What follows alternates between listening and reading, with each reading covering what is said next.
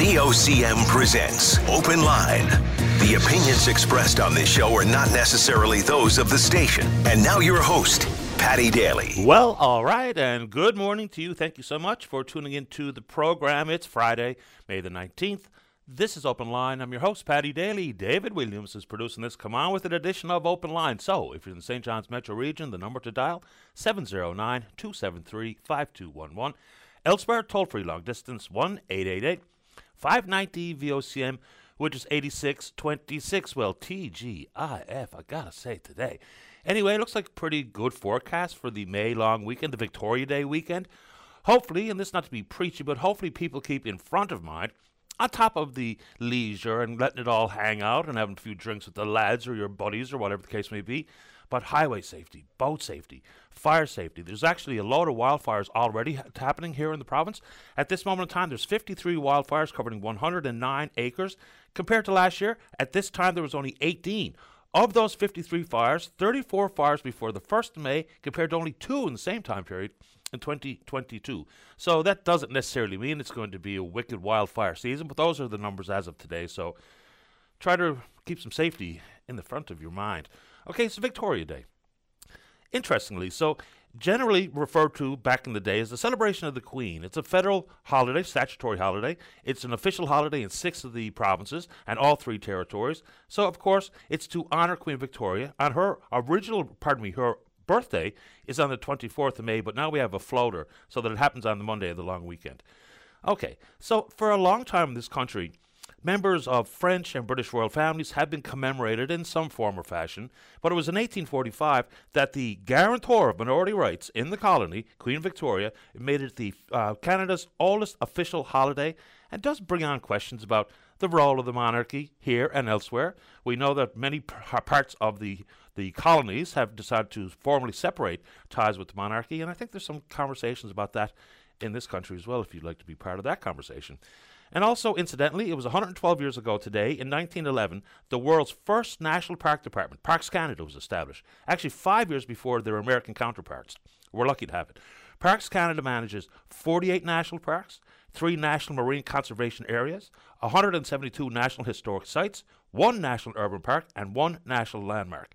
So, if you visited parks across the country, Parks Canada does play a pretty critical role, whether it be for biodiversity and or yes, the capture and the education of our country's history. They manage 181,000 square miles, and of course, some of the most beautiful parks in the world are right here in Canada. So 112 years ago today, Parks Canada established in 1911.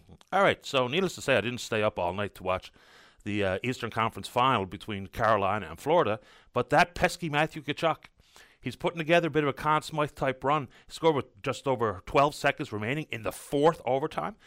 There's, a, you know, I don't like the shootout very much, most like uh, much like many uh, many hockey fans. But there's a reason why they don't play till the uh, winning goal is scored in the regular season. Can you imagine having to bounce back, get on an aircraft, travel to the next city, play the next day after playing just about seven periods of NHL hockey? But Florida up in the series, and I don't know if anybody follows the sport of kings anymore. Certainly, some of the Glamour has rubbed off the sport of horse racing, but the Preakness Stakes is this weekend.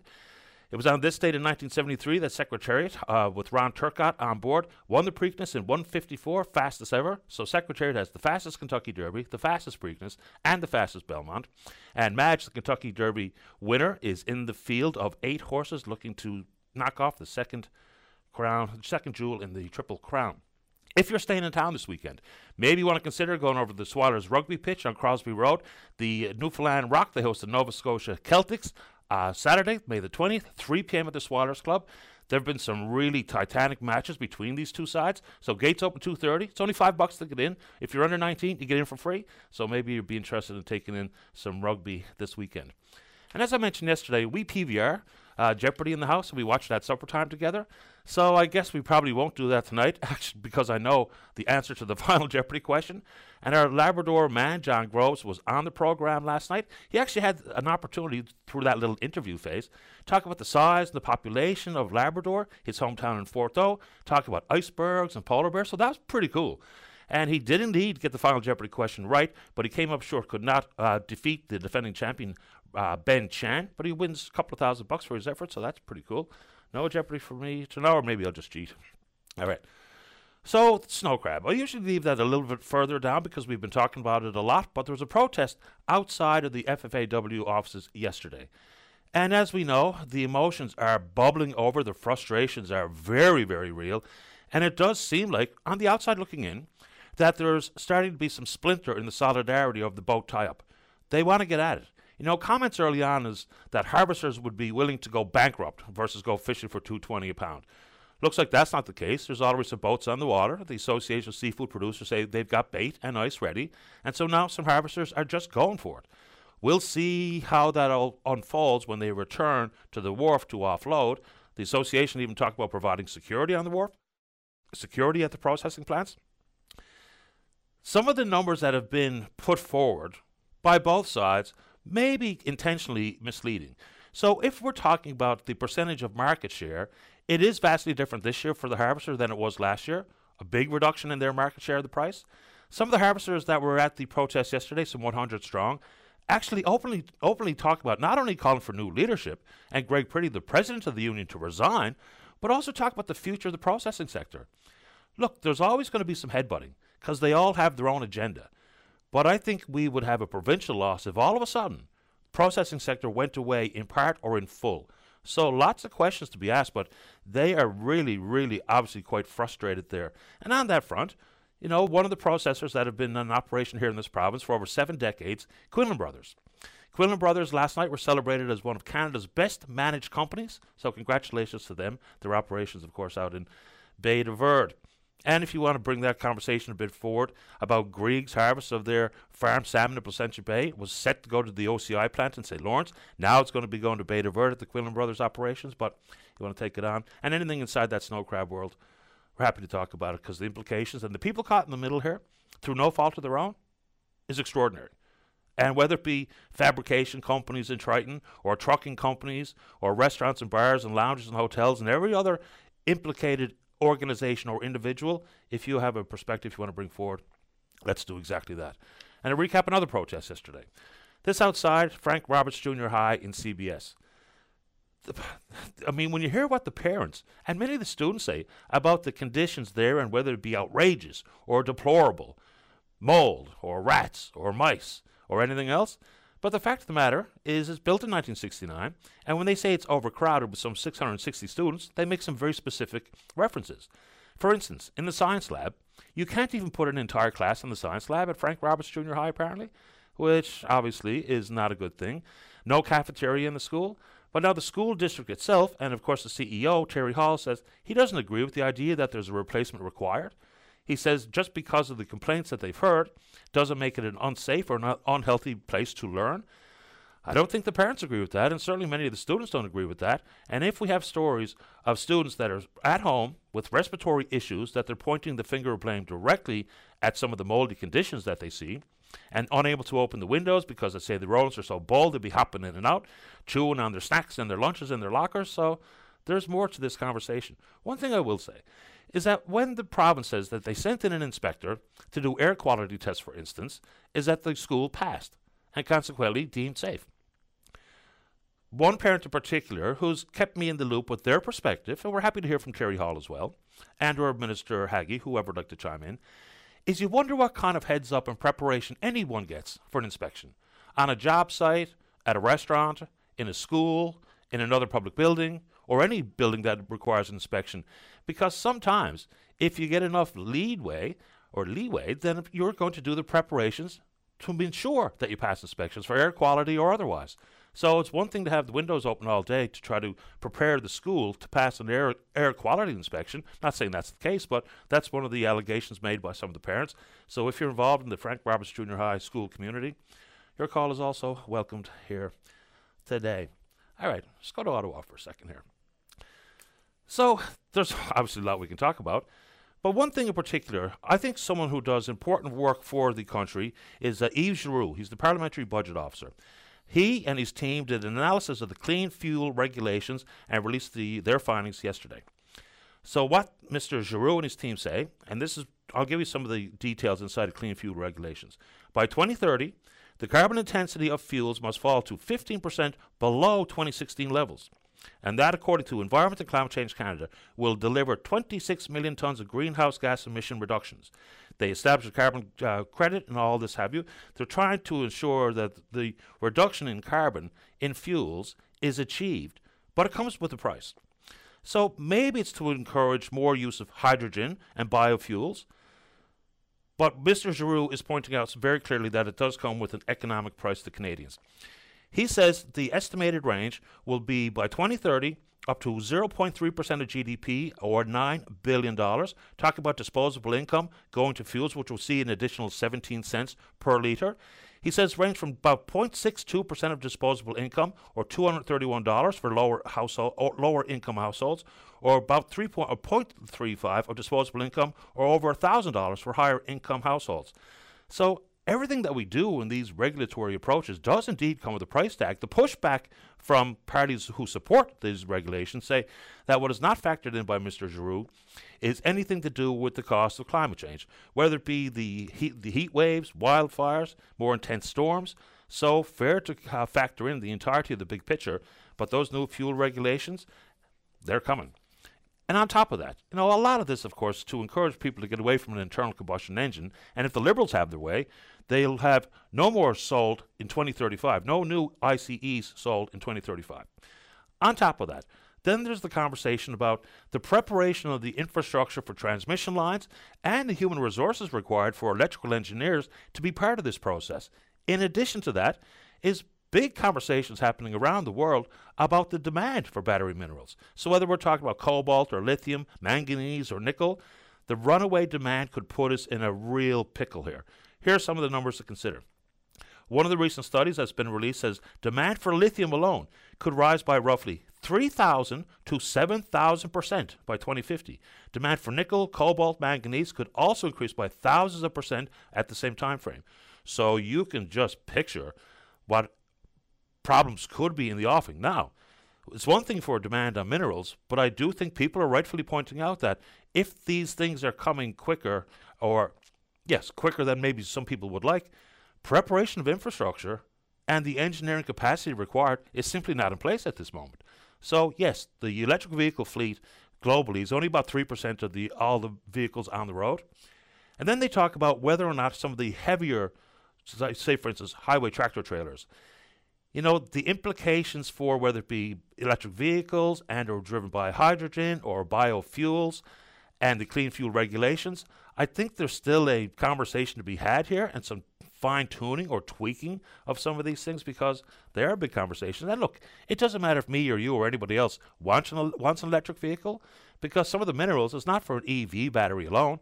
Your laptop, your cell phone, anything with a rechargeable battery, these lithium, pardon me, these minerals are in high demand. So I know those are big conversations, but big conversations should be part of what we're talking about, don't you think? All right, stick with Ottawa for a second.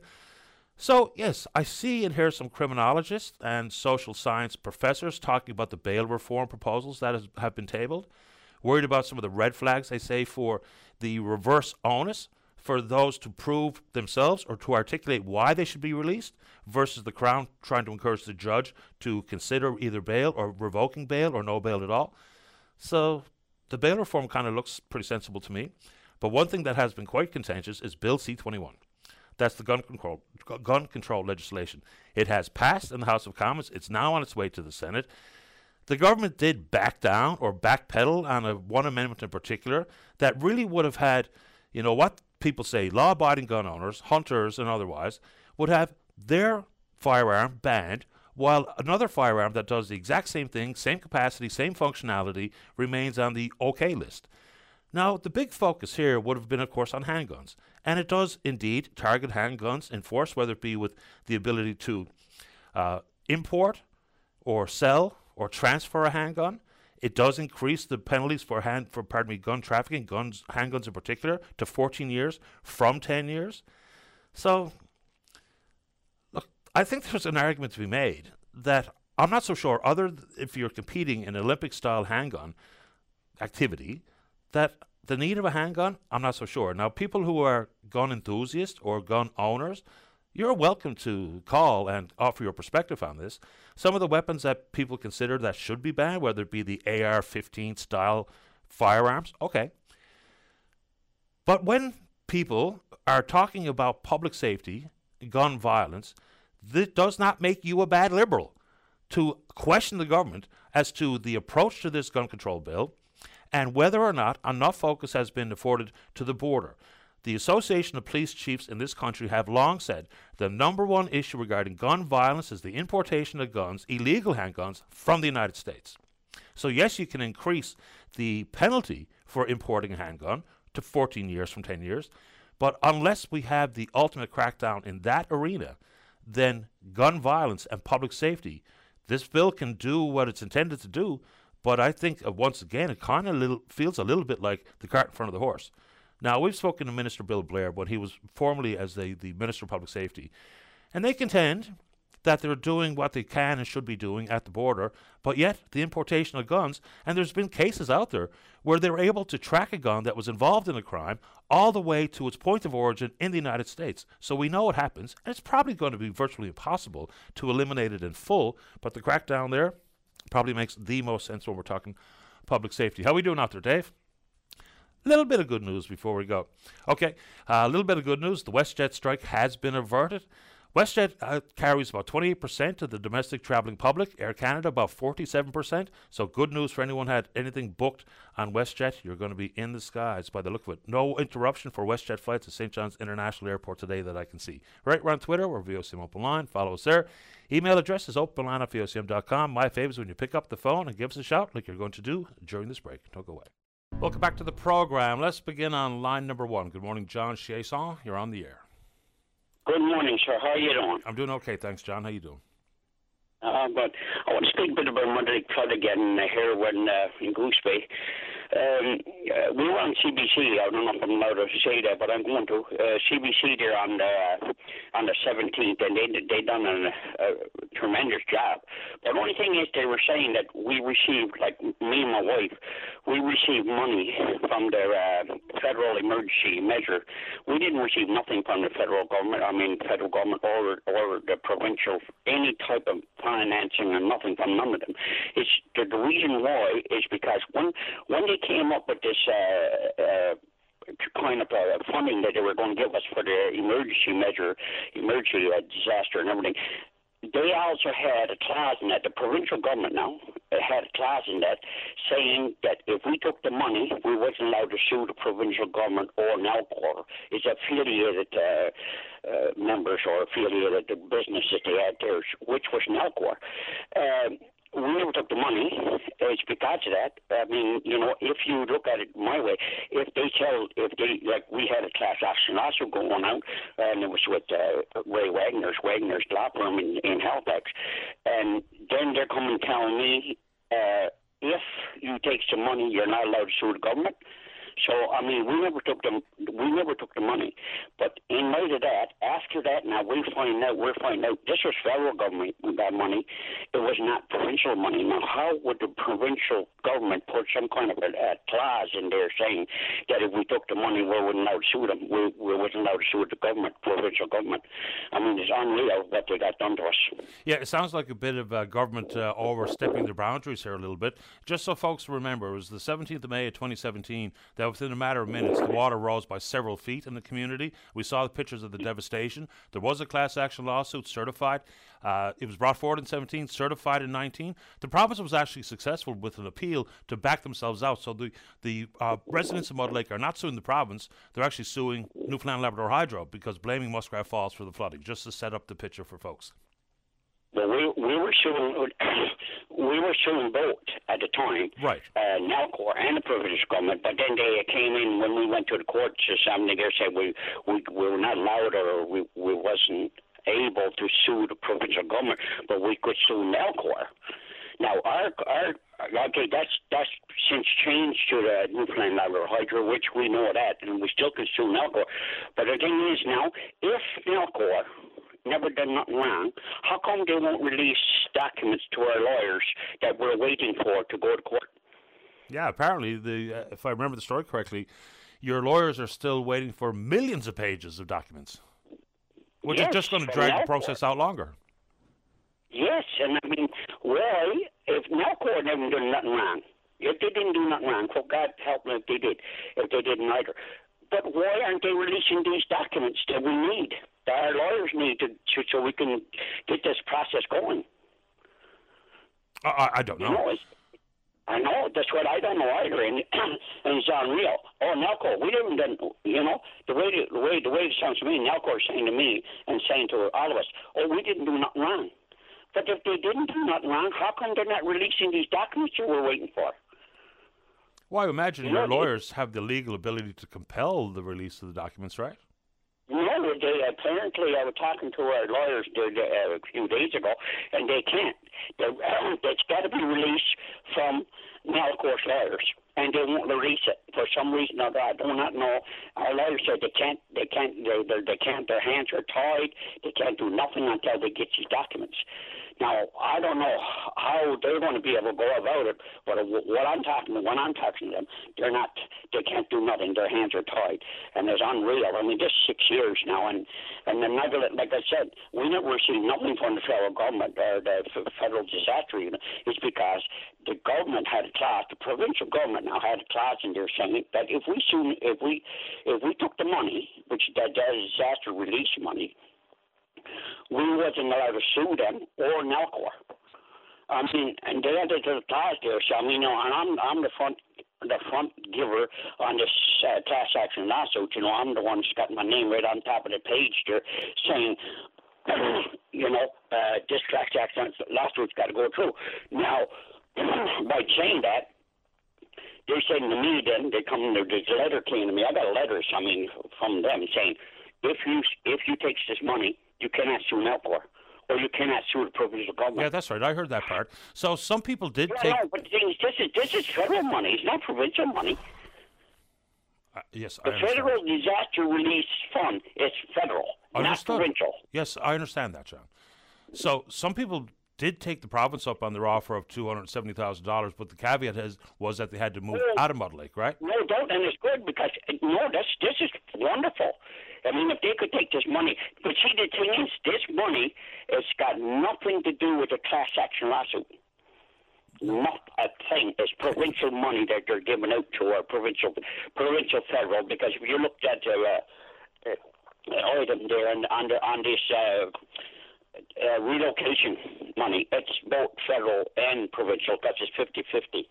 But that has got nothing to do with tax action. So if they came and offered me two hundred fifty, two hundred sixty thousand dollars to move, yes, I take it because it got nothing to do with tax action. That's a, not a thing. That's provincial. Yeah, but you're suing a provincial entity.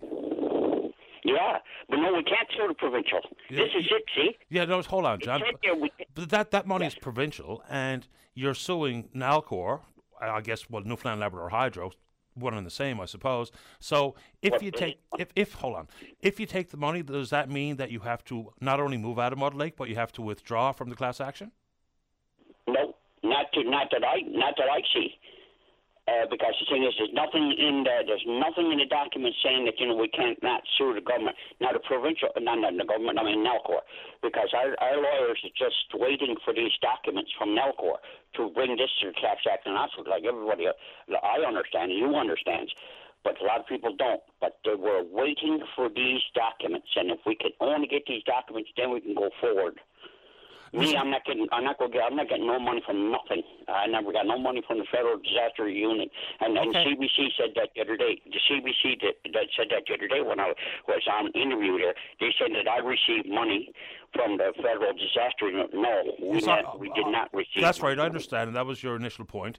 Uh, for me, how about you invite your lawyers to call this program if they're so inclined to talk about where we are in the process and what can or cannot be done to compel uh, Hydro to release whatever documents are still outstanding. Do that for me, will you, John? Oh, I will, sir. I'll do that right away. As soon as I get off of you, I'll get them somebody to give you a call and and see enlighten you on what's going on. I appreciate this. I'll listen to it. Thanks, John. No, thank you, sir, for everything. My pleasure. Take care. Bye bye. Yeah, it'd be interesting to hear from the lawyer on that. Let's go to line number two. Good morning, Lewis. You're on the air. Yes, uh, yes. I sent you an email last night of what was going to go with this. Uh, uh, my granddaughter, you know, just uh, uh, graduated from school, which is a good thing, and when everything's a busy time. We're from the Clarenville area, and she accepted uh, for this PCA course, and uh, which is great. And But and all we got all these documents to do and one thing and another. But one of the things she had to have done is a TB TB test, tuberculosis test, and Eastern Health in uh, Newfoundland in Claremont wouldn't do it. They used to do it. They stopped doing it, and I found out they stopped. Everybody stopped doing it three years ago, and this is putting some hardship. I drove. I've been driving my granddaughter into St. John's now Tuesday and yesterday, and now she got to come back the end of the month, and she, we got to do it over again. She got to get two tests done, and we can't get can't get nobody look at it in Claremont. Can't get nobody look at the tests in Claremont. We called Eastern Health. They're up to the nurse station. They give us a phone number. We phone, phone, don't get nobody. And then by the got phone back to us another number. We phone, and we got just beautiful people that are doing it. They're an international travel agency down Water Street. That's who does it, and that's where we had to go get it done. Okay, so uh, I just want to be clear. You have to get a TB test done to enter into the uh, personal care attendant course, but the government doesn't offer the test. Is that what you said? Yes. That's a funny requirement that they can't even oblige. But by I tell you, put some people through some hardship.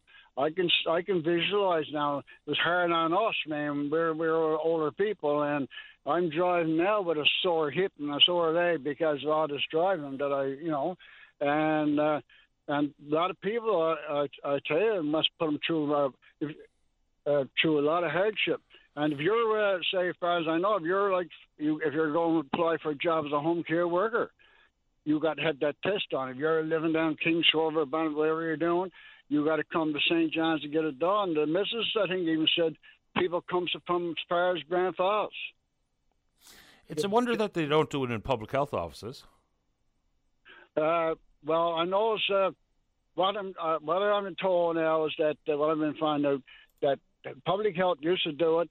They stopped doing it three years ago, and what I'm saying is this putting a lot of hardship on a lot of people and a lot of students and and and you know, I suppose nurses, people going in nurses or or all these people, they all got to have the same test done. Right. So eventually, you had it done where? At a travel agent?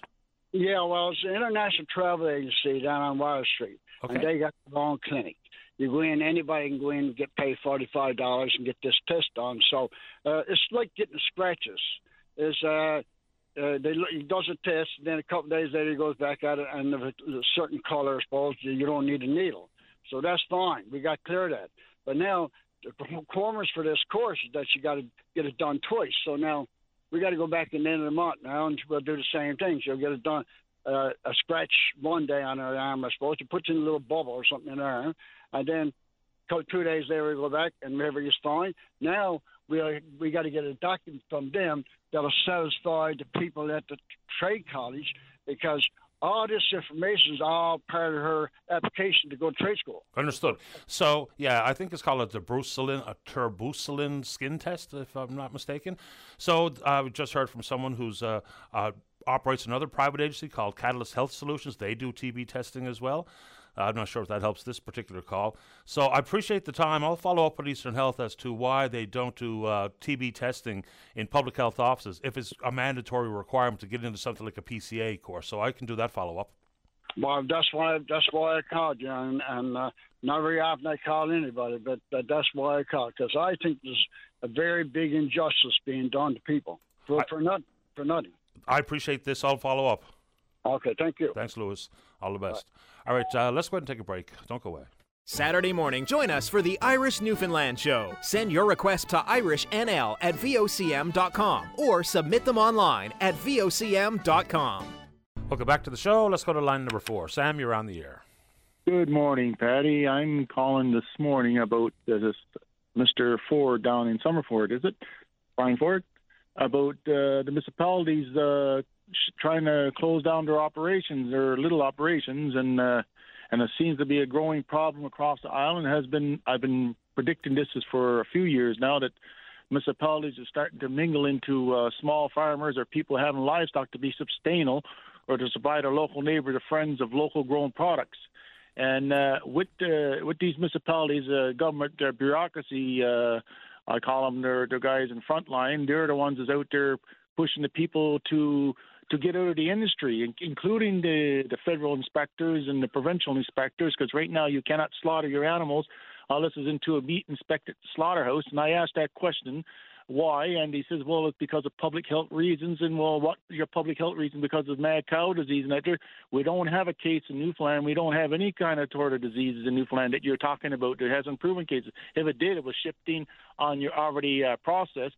And uh, and you uh, you're you're harassing the farmers to to, to either get out of the business or, or travel 200 kilometers to get their animals slaughtered, but yet the lives your livestock will share the same pasture with the moose and the caribou, and uh, and eat the same grass, and they, they can drag them all over the place and bring them and get their meat cut up.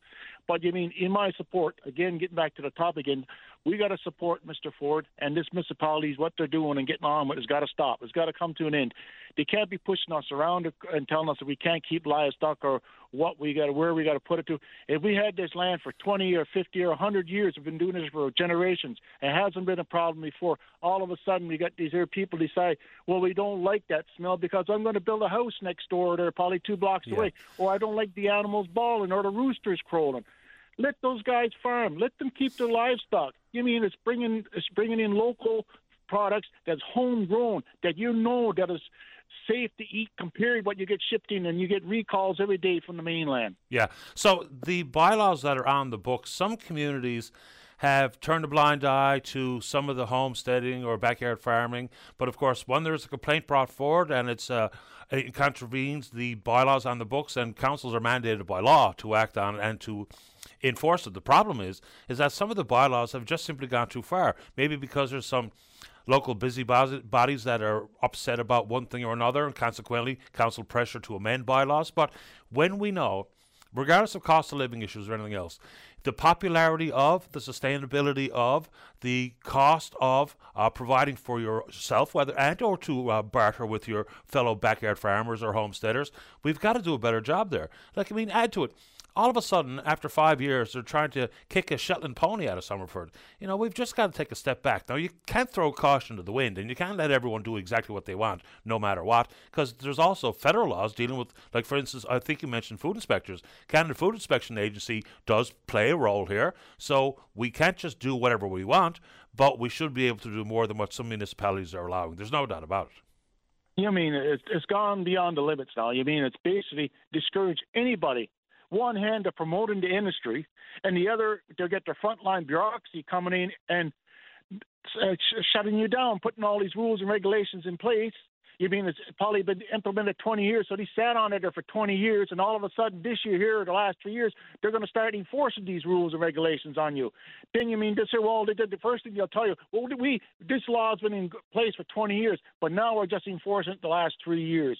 So you mean that's they've, they've been pulling us onto this industry for a long time, and as many farmers, many people have been pushed out of it because of municipalities, federal inspectors, and provincial inspectors. You mean they're being out here? The local businesses have been hassled. The meat cutting facilities, the livestock. Uh, uh, uh, food and grain places. They've been hassled to death by the federal inspectors. Do you want to be there? Do you want to know where your cattle's to? Do you want to know where your proper tags is on them? If you you mean the safest place you got to do is put it on your piece of property because it's getting too expensive to bring it anywhere else because you can't travel 200 kilometers, you can't go 100 kilometers to bring your livestock. So you mean you got to keep them home, and your hayfields that you used to have for hayfields is now becoming a pasture because you got another choice to push you in corners. Then when you did them in in your corners, then you got your municipalities dragging down your throat and say, well, you can't keep them there now. So then, what what are we going to do? You mean this got this here has got to stop? You mean the governments don't care? They sit back they, they mean they, they say they're going to do this and that, but they actually don't do nothing. If you're going to promote the industry, promote it all the way. Don't promote it halfway and let your frontline bureaucracy come in and and, and attack uh, the farmer on all these rules. Well, you got to do this first. Well, how, and and I mean, and how can you keep in business? How can people even to be sustainable? How can you support your to try to live off a wholesome life? You can't. It's not possible the way the system is working. They're trying to shut everybody down, and they want everything imported in. As everything is expensive. You notice in the grocery stores, it's gone sky high, and they're trying to make everything for us to pay to make so we can charge sky high for if we got to uh, sell something to buy an extra feed or a piece of equipment for our tractor or, or, or a blade for our horse, more whatever it is. You mean it's, it's got it? This here municipalities has gone out of control when it comes to the agriculture industry. It's, okay. it's got to stop. Appreciate the time, Sam. Thank you. Have a good day. You too. Take care. Bye bye. Bye bye. Uh, you know, there's always going to be some regulations about what you can and cannot do inside the boundaries of one municipality or another. But in some places, like for instance, it's one thing to have rules and regulations or bylaws in place in densely populated parts of the province, say, for instance, in the neighborhood where I live. You know, is there a place there for livestock? Probably not. But in so many other communities that have less densely populated areas, much more land afforded to the ho- homeowner for some chickens or a goat or piglets. Like we had a fellow call the other day about uh, just a couple of small piglets. 15 weeks later, you get yourself hundreds of pounds of, uh, of pork. So I think I do think it's time to go back to the drawing board with these types of municipal bylaws. Try to get it a little bit more close to right as opposed to seems pretty heavy handed in some of these communities. You want to talk about it, you know what to do. Let's go to two. Uh, line one. Steve, you're on the air. Hey, morning, Paddy. How are you? Excellent. You? Good, good. I just wanted to chime in real quick uh, regarding a previous caller who was talking about uh, tuberculosis vaccine, uh, or no, sorry, the the test right. for tuberculosis. Yeah. Uh, I just wanted to add my experience to the tuberculosis test file. Um, I had to get a tuberculosis test a couple of years ago uh, because I was applying for a visa to live in Europe. Um, at the time, I was living in Montreal, and I thought it would have been, you know, no problem to find a tuberculosis test in such a large city, but I actually had a lot of trouble there too. Um, it seemed to me that the only places that were offering them were, uh, like your last caller said, uh, kind of these private travel clinics. Um, and so that's what I ended up doing. That was my option, uh, and it cost seventy-five dollars for the first round with a scratch, and then the return appointment it was forty for the verification of results. Um, for what it's worth, I just wanted to call in and share that. Um, it seems I don't know if if uh, family doctors offer this test, but it didn't seem so to me. Um, now that's another province, but there it is. Well, I appreciate you sharing your own experience. So. Uh, I'm going to follow up with public health during the 10 o'clock news to find out exactly what's going on. If they're not testing any longer in public health offices, there's got to be a reason why.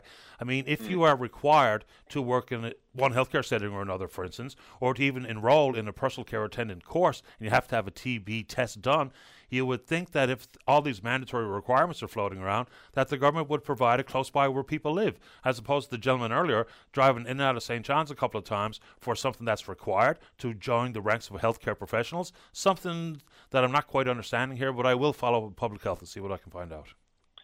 Sounds great. Thanks a lot. Appreciate the time, Steve. Have a good day. You too, Take buddy. Bye bye. Yeah, you know, because I've had a couple of people chime in via email and otherwise saying they got a TB test done at the public health office where they live not that long ago, maybe a couple, three years ago. So if there's something I'm missing and government has, you know, resorted to going, uh, people going to an international travel agency or to go see June at Catalyst Health Solutions, what have you, there's got to be more to it than I totally, uh, that I understand at this point because if you got to have it to be a healthcare professional, then you would think that would be part of the parcel of the government offering. All right. Uh, Melissa Dawes in the queue. She's one of the parents that was at the protest outside of Frank Roberts Junior High yesterday. We'll hear from Melissa. Some uh, friendly heads up and advice for a safe May 2 4 weekend. Then we're going to talk Crown Lands, come home here, whatever you want to talk about. Don't go away. Welcome back to the show. Let's go to line number seven. Good morning, Melissa. You're on the air. Good morning, Paddy. Um, you'll have to forgive me now. I'm pretty nervous here at this. This is not something I normally do. You just go ahead and take your time. Go right ahead. Uh, yeah, I was calling. Um, I'm a parent of a student at Frank Roberts, and um, I was part of the uh, protest yesterday in support of my student and the conditions of the school. And uh, mostly, I guess I wanted to call to bring uh, the audience attention to these uh, health reports that were published on the school website. Anyone is free to go read them. And uh, personally, um, I, I know Minister Hagee referred to these uh, inspections as commendable, but as a parent reading these reports, I don't feel they're to be very commended. Um, I read the report, Melissa. Give the listeners an idea of what the report says. Yes, so uh, the the first report, um, I'm not sure if it's dated March 10th or May 10th. It's it's handwritten, so it's very hard to read, but it's from the province. It's the School Environmental Health Inspection Report, and um, I'll just quickly read through it. Um, rodent issue confirmed by the principal. Terminix on site remediating ongo- remediation ongoing, traps set throughout the school, chicken wire and spray foam in all holes. Kitchen school lunch, all food kept in containers and or fridge, home economics room, food removed. Staff should use appropriate PPE when cleaning rodent droppings. Note, children eating in classrooms and hallways create extra cleanup for staff. If rodent droppings are noted on desks in the classrooms, sanitize surface before students enter. And then the second report is the Occupational Health and Safety Report. And um, in that report, they issued four orders. Um, general duties, an occupational health and safety program required of uh, under section 36.1 of the act shall be signed and dated by the employer and person or persons responsible for management of the employer's operations in the province and shall include written work procedures appropriate to the hazards and work activity. The employer must develop a written safe work procedure for the following tasks cleaning rodent droppings. A copy of this procedure shall be forwarded to the office for review. Um, order number two. Um, where's that to? Um, the employer shall provide a copy of all service records from Terminix for 2023 and an action plan from Terminix detailing the strategy to deal with rodents moving forward. Order number three an employer shall ensure that all there is appropriate circulation of clean and wholesome air in a workplace in accordance with standards established by and I'm not sure what these abbreviations are for ASHRAE and ACGIH. I really don't know. And then the fourth duty all employers shall ensure, so far as is reasonably practicable, that all building structures, whether permanent or temporary, excavation, machinery, workstations, places of employment, and equipment are capable of withstanding the stresses likely to be posed upon them. And then it goes on to say they should list all areas where active leaks take place and provide an action plan, including timelines, detailing what is to be done to address the leaks. So, I mean, I wouldn't consider it commendable. It's not horrible, but it's it's nothing to brag about. Um, I, I know you mentioned at the top of the show about air quality tests. I, I wasn't sure that air quality tests were even performed. Um, the report doesn't seem to indicate that they were. Um, but the biggest issue, and, and I think Frank Roberts is just that school is just a, one example, and I, I think there's neglect among the entire school system. I think all schools are being neglected. I don't think they're receiving the proper maintenance that they should to prevent these kinds of horrible problems that being experienced at Frank Roberts, and I'm sure other schools as well. Well, I can remember back when my boys were going to Vanier Elementary, and then Minister of Education Darin King and I met at the school for an interview when I was on Out of the Fog some years back, and we were talking about air quality in school then. So yeah. I'm sure it has been improved measurably since then. Now we can talk about the air purification units that are in every classroom, and that was uh, that was as a result, of course, of COVID being mm-hmm. present in schools. But I think air quality has long been a concern. So let's just go through some of the the general back and forths here on this. So the minister and CEO of the school district, Terry Hall, said it's not a rat problem; it's a mice problem. What do you say? What are what do your what does your child say and her friends, or his or her friends? Well, everyone in the school refers to them as rats. Um, I personally don't care if they're rats or mice. Either is a problem to me, regardless of what kind of rodent it is. Um, I know. Well, I can give you a little bit of a timeline. Um, I'm fortunate enough, my, my child communicates with me pretty well, so I get a lot of the stories, and a, lot of them are coming from teachers, not students. And uh, back back in November, the school had a sewage backup, and my my child is uh, he's a student in the eighth grade, and the eighth grade is on the bottom floor of that school.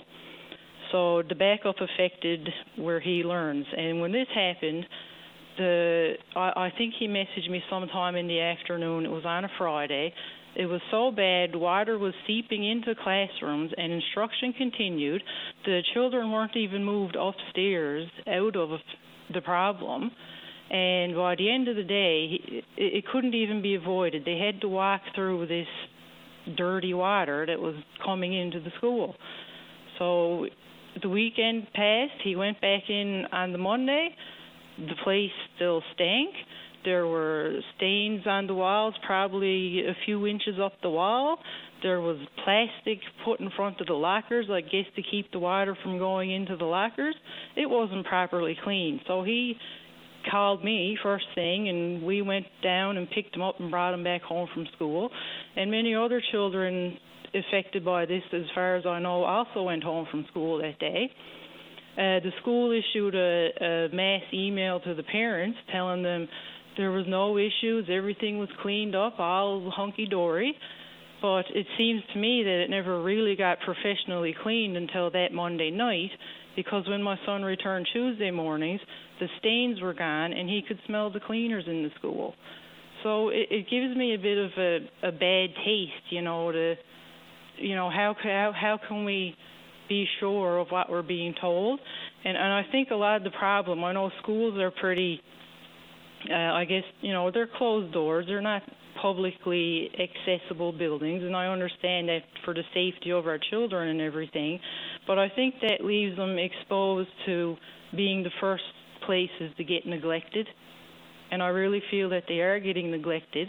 And I think, you know, all these beautiful new schools that have been going up over the past few years and are going up ongoing, there needs to be some kind of a, a plan in place to properly keep them maintained, just like you would your home. I mean, if you get a leak, you fix it. You, you know, if your foundation cracks, you fix it up. You don't just let it go and go until you're faced with so many holes that you can't keep any living creature out of the place anymore. Sure, yeah. I mean, pre- preventative maintenance always costs less in the long run. Uh, last one before we go. So the school's built in 1969. There's some 660 students uh, in the school now. What was it really originally designed for? How many students? How overcrowded is it? Do we have numbers? I honestly don't know anything about the crowding issues, and I can't really speak on the overcrowded part of it. I mean, my my child doesn't really complain much about that, and most of what I get comes from my child. Um, I'm just more concerned with the maintenance and the the health issues. Um, I mean, when I went to school, we had big classes. The higher grades, the classes were big, and, and you know, schools I think pretty well all over the metro have the same crowd issues. I know it's uh, you know it's inconvenient to not have a cafeteria and things like that, but I went through school too, and it was much like that.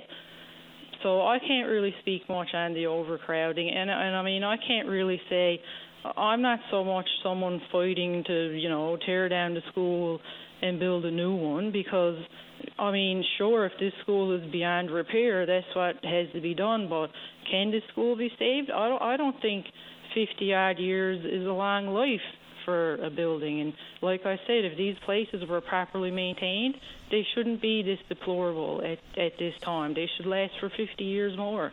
And I just don't think the proper maintenance is happening to give these buildings the lives that they deserve like I mean, the province is right in saying even if they committed to a new school, that would be years down the road, very likely before it was open. So it's, it's what can be done to now. Yes, Maurice. Right. Yep. So, but that that's just my my concerns. And like like I said, I think these health reports anybody can go look at them. I don't think you'd want your kids in that, and I don't think Frank Roberts is the only schools with these problems. And I think serious things need to be done in terms of proper maintenance. Uh, I mean, uh, they're in the schools and, and and simple things like lights. I, I mean, my son has been sending me pictures of evidence of lead, and they're all so dark and dim. And his response is, "Oh well, only three lights work in this room," and simple things like that. Uh, the the air filtration systems. I know someone put up a picture of a really dirty filter. I mean, they were probably never cleaned since they got put in there. I don't know.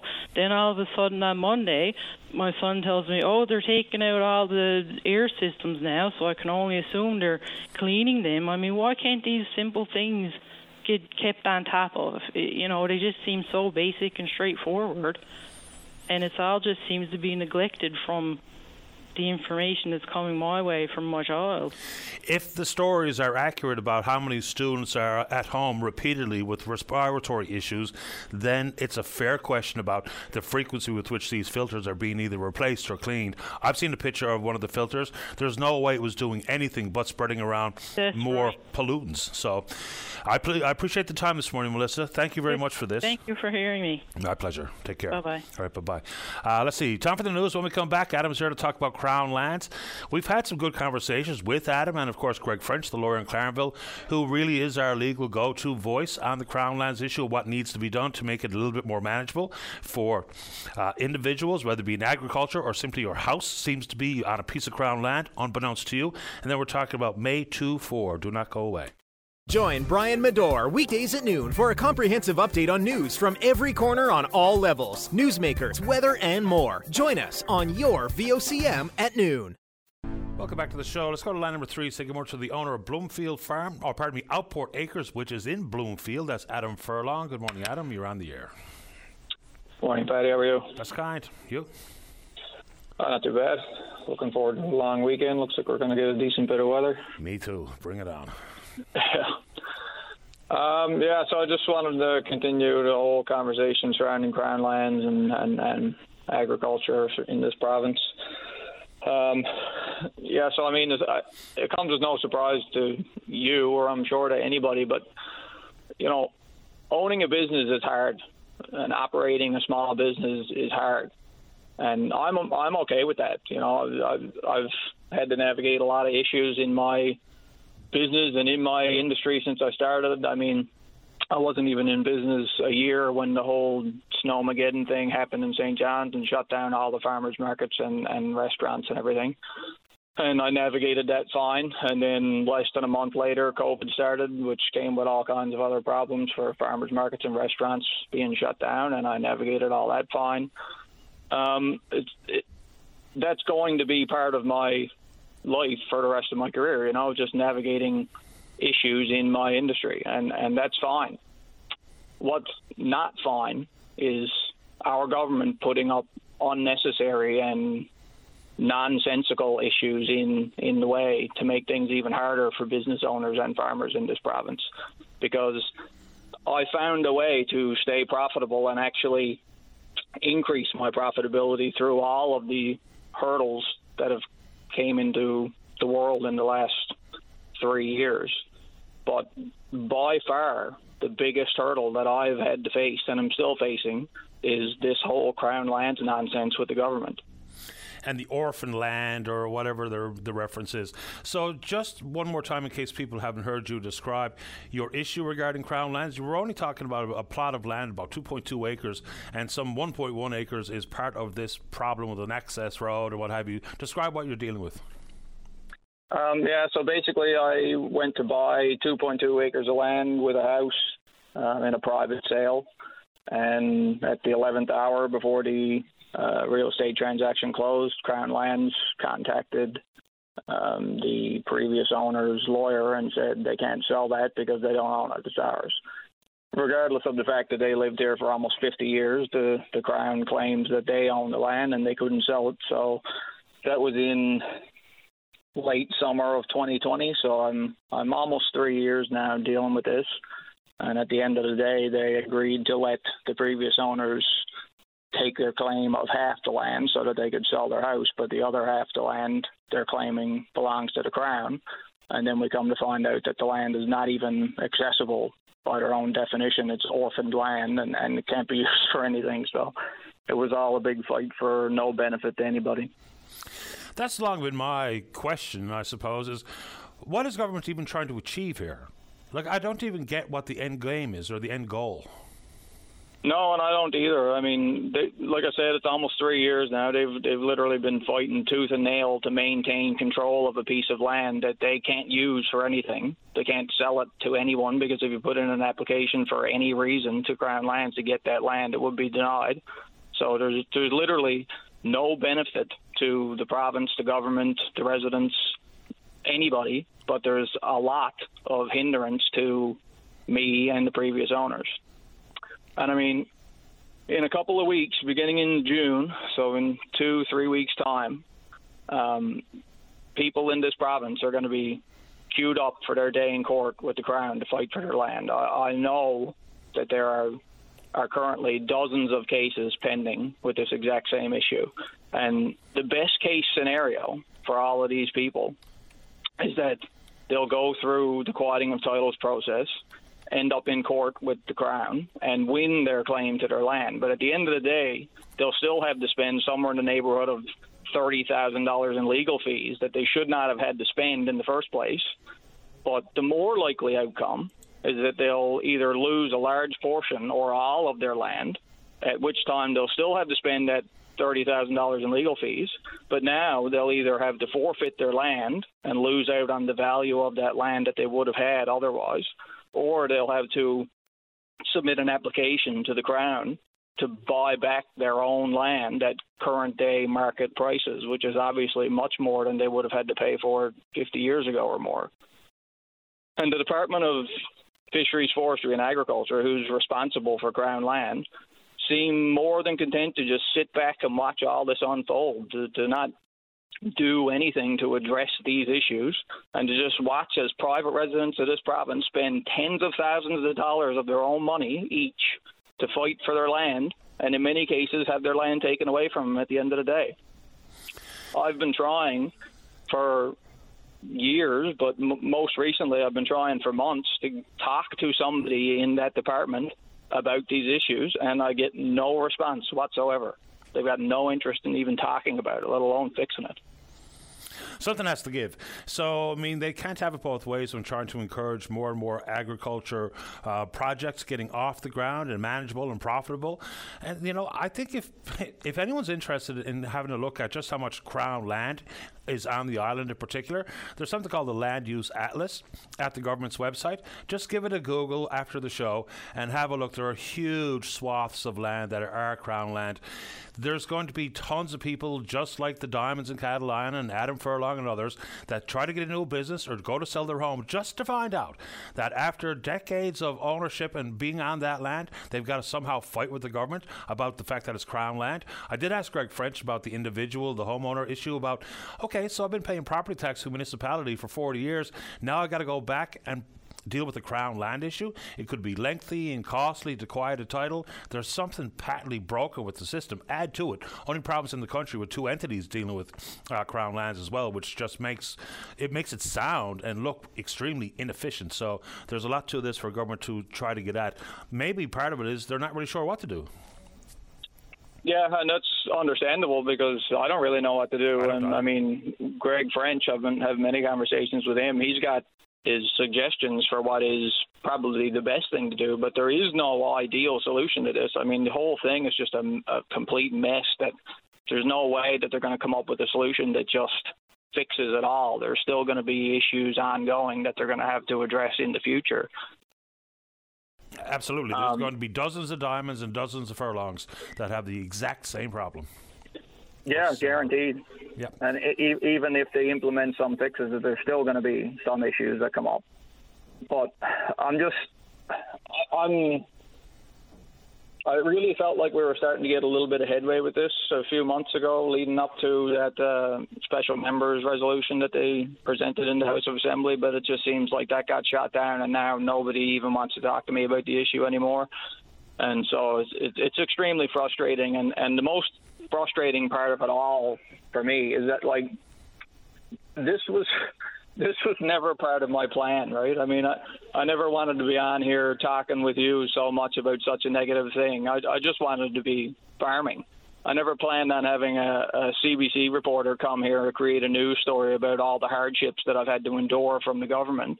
I wanted to have reporters come here to put on display what I've been able to accomplish here and display the sustainable approach to agriculture that I'm I'm employing here on my farm.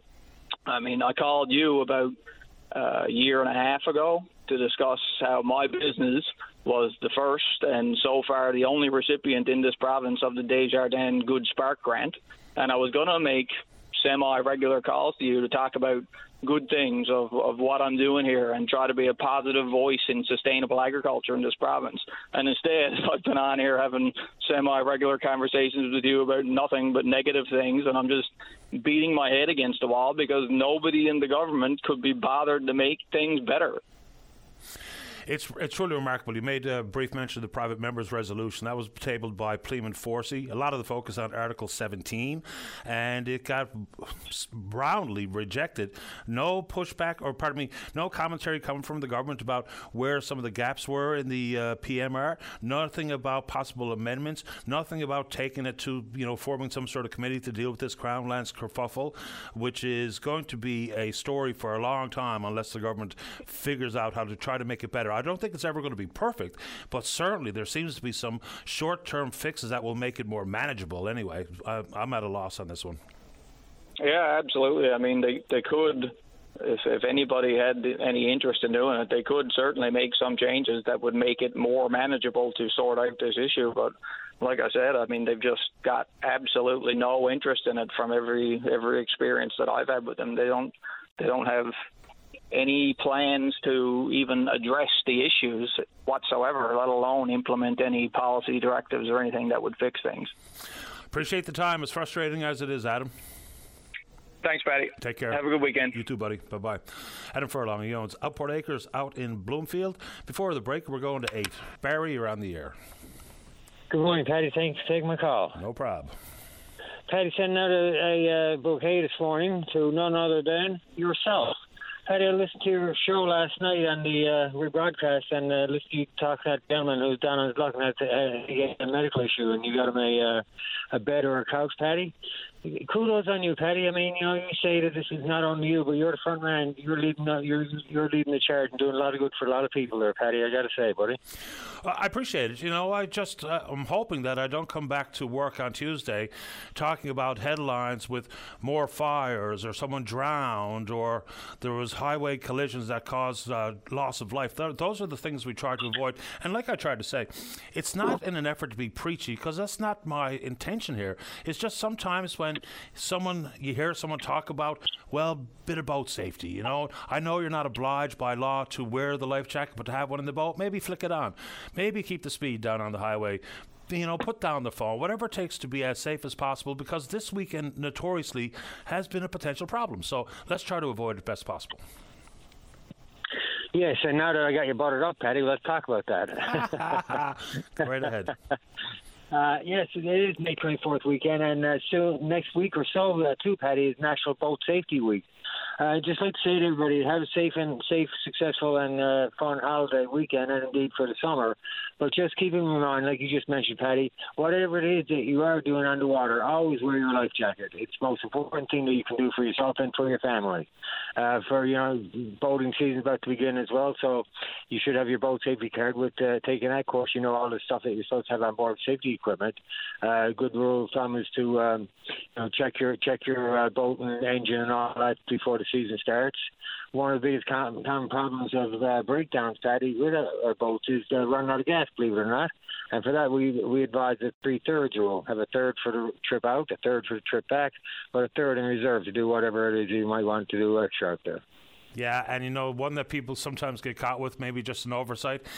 Out in boat, uh, you know, especially if you're just working off an outboard motor, make sure you have a couple of oars. you can save yourself an awful lot of grief and problems because I, I hear those stories all the time, even from some of my buddies who are veterans on the water. And every now and then they say, Man, what did I do? I forgot to flick the oars in. Next thing you know, you ran out of the gas, and it's a long haul swimming, dragging your aluminum boat back to your home, back to your wharf. Anyway. Uh, appreciate the. Uh, when you're talking about the gas, it's a good point too. But the uh, put, make sure the plug is in the boat before you put, the boat out. That there's hundreds, of hundreds of safety tips to do, you know. But I think it all comes back to the uh, same thing, and that is how the importance of wearing your life jacket. I'm really unsure of the logic behind mandating by law you have a life jacket per person in the boat, but you don't have to wear it. Like it just sounds like we've gone halfway. Paddy, that's something that I more than anybody else would like to see changed. Uh, you know, same thing with the ATVs. You got to wear a helmet now. It's all for your safety. And you know, people may say, "Well, why do I need to wear a life jacket? I'm not going to. I'm not going to drown. I'm not going to get wet." And this and that. But you know, one of these days it may come down to you having to face that situation, and the fact that the law is already in place that that makes you wear it. It will save your life, or it could save your life.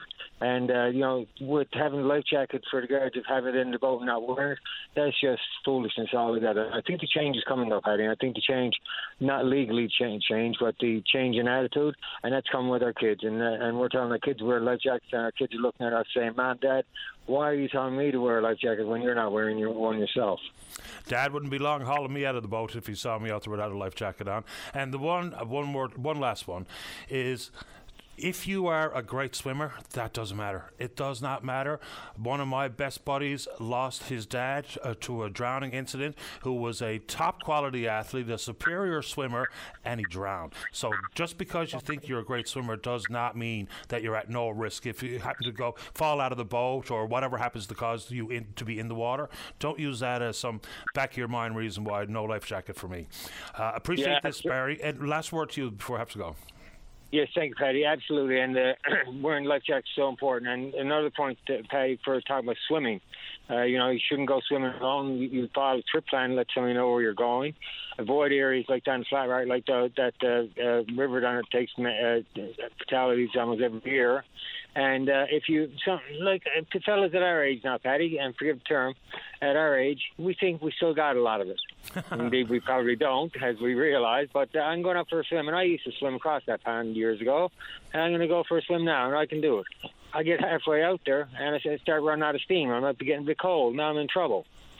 Well, you know, that's why you should wear your jack- life jacket. If you're so vain as that and you don't want to wear it, here's a possible solution. It's a reality too, Paddy. Tie a tie a string around the life jacket, tie it around your uh, tie it around your waist. If you do need it, you get out there and you do need it. All you got to do is then pull it towards yourself, and you're you're in a lot better shape. Yeah, we used to swim in Nares Pond all the time. Still do, myself and Jack, uh, over the summer. I used to be able to swim from the uh, right across that pond and up and down the length of it. And, buddy, now I'm looking for people who uh, uh, know Nares Pond. I can barely swim from our old wharf over to the rock, and people will know where that is. And it's not that lengthy a swim, but that's about as far as I can go these days. I appreciate your time, Barry. Have a nice weekend. What, what do you call a honey that can't make bee? Can what do you call a bee that can't make honey? I used to be. Thanks, man.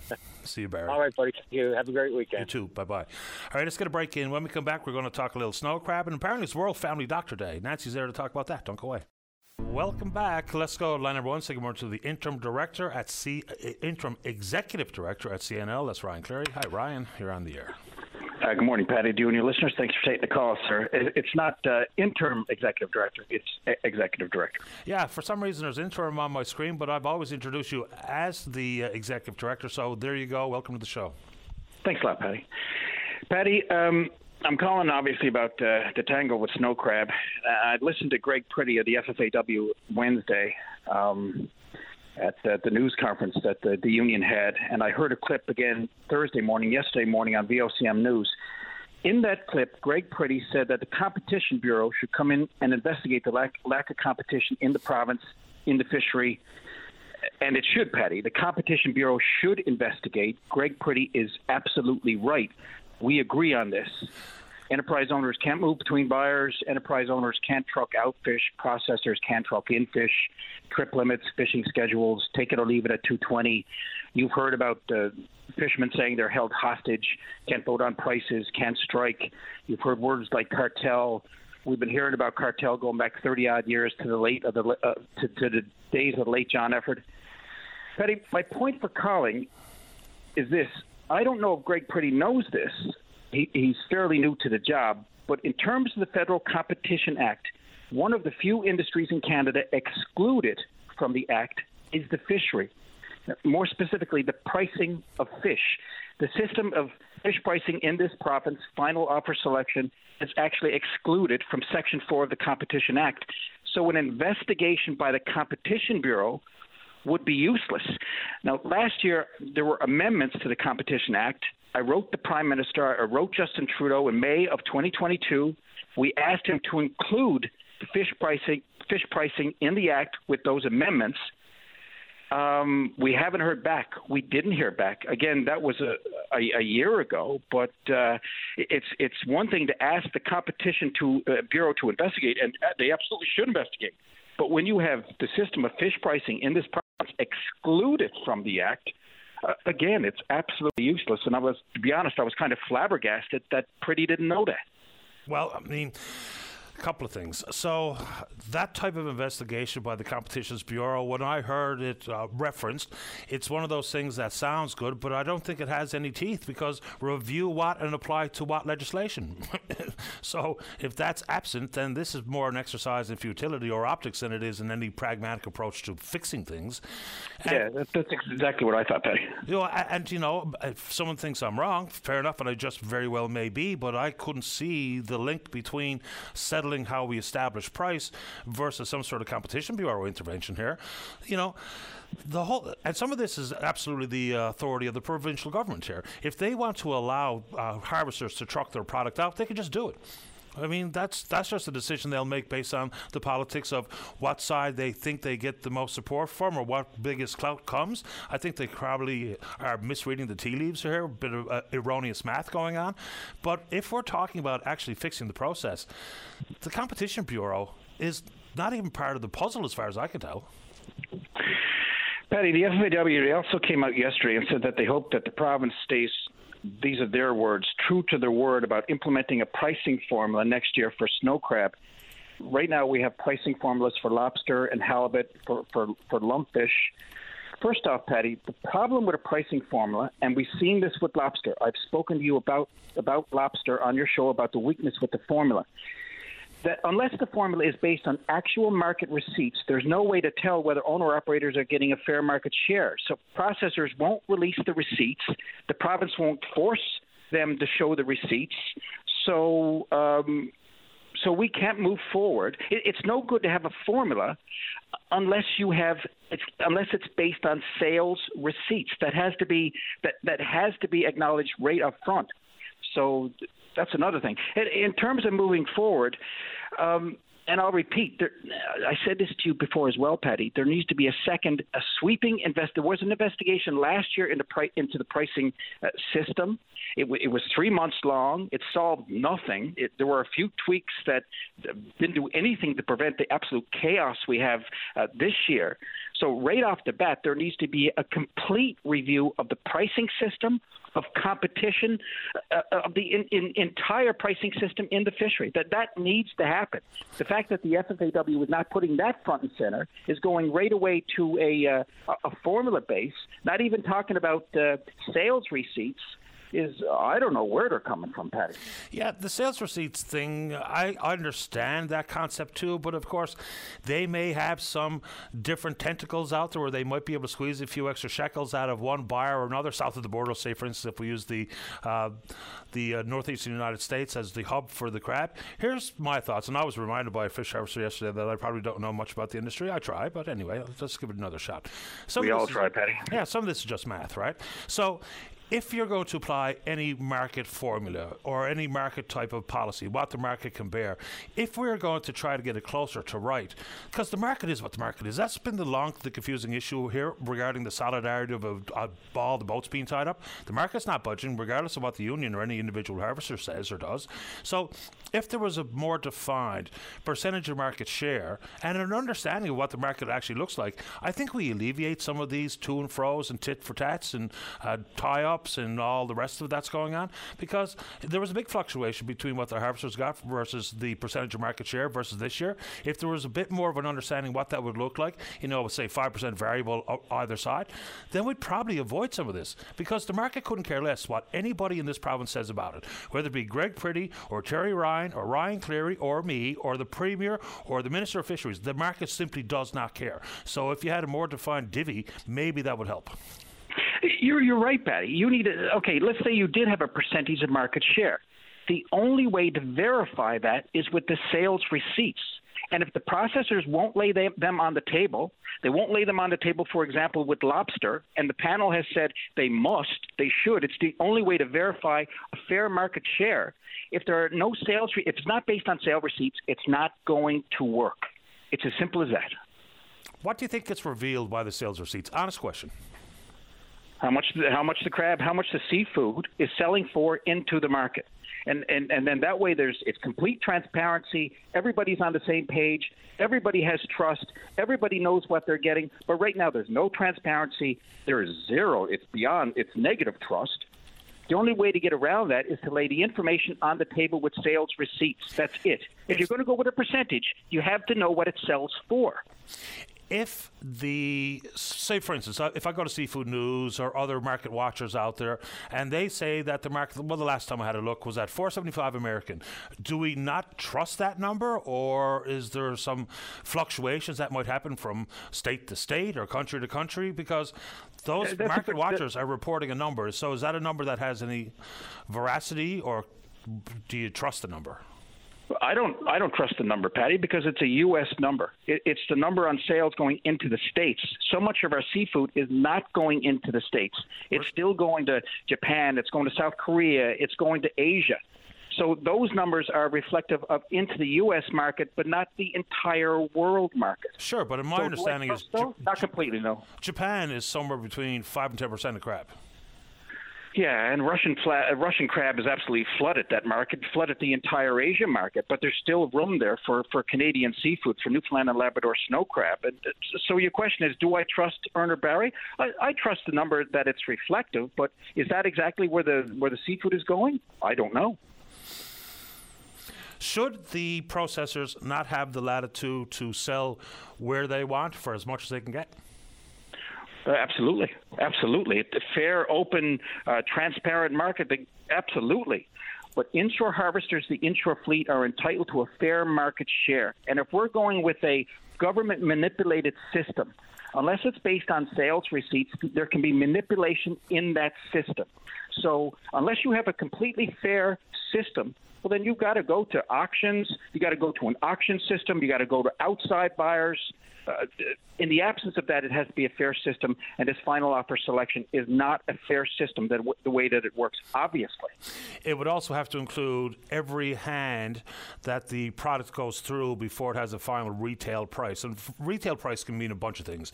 It can mean how much you can buy it for at a Walmart or a grocery store, or how much you pay for it on a white uh, tablecloth in New York City. So, you know, you got to factor in a bunch of different complicated issues before you get to the actual be able to translate exactly what a sales receipt says.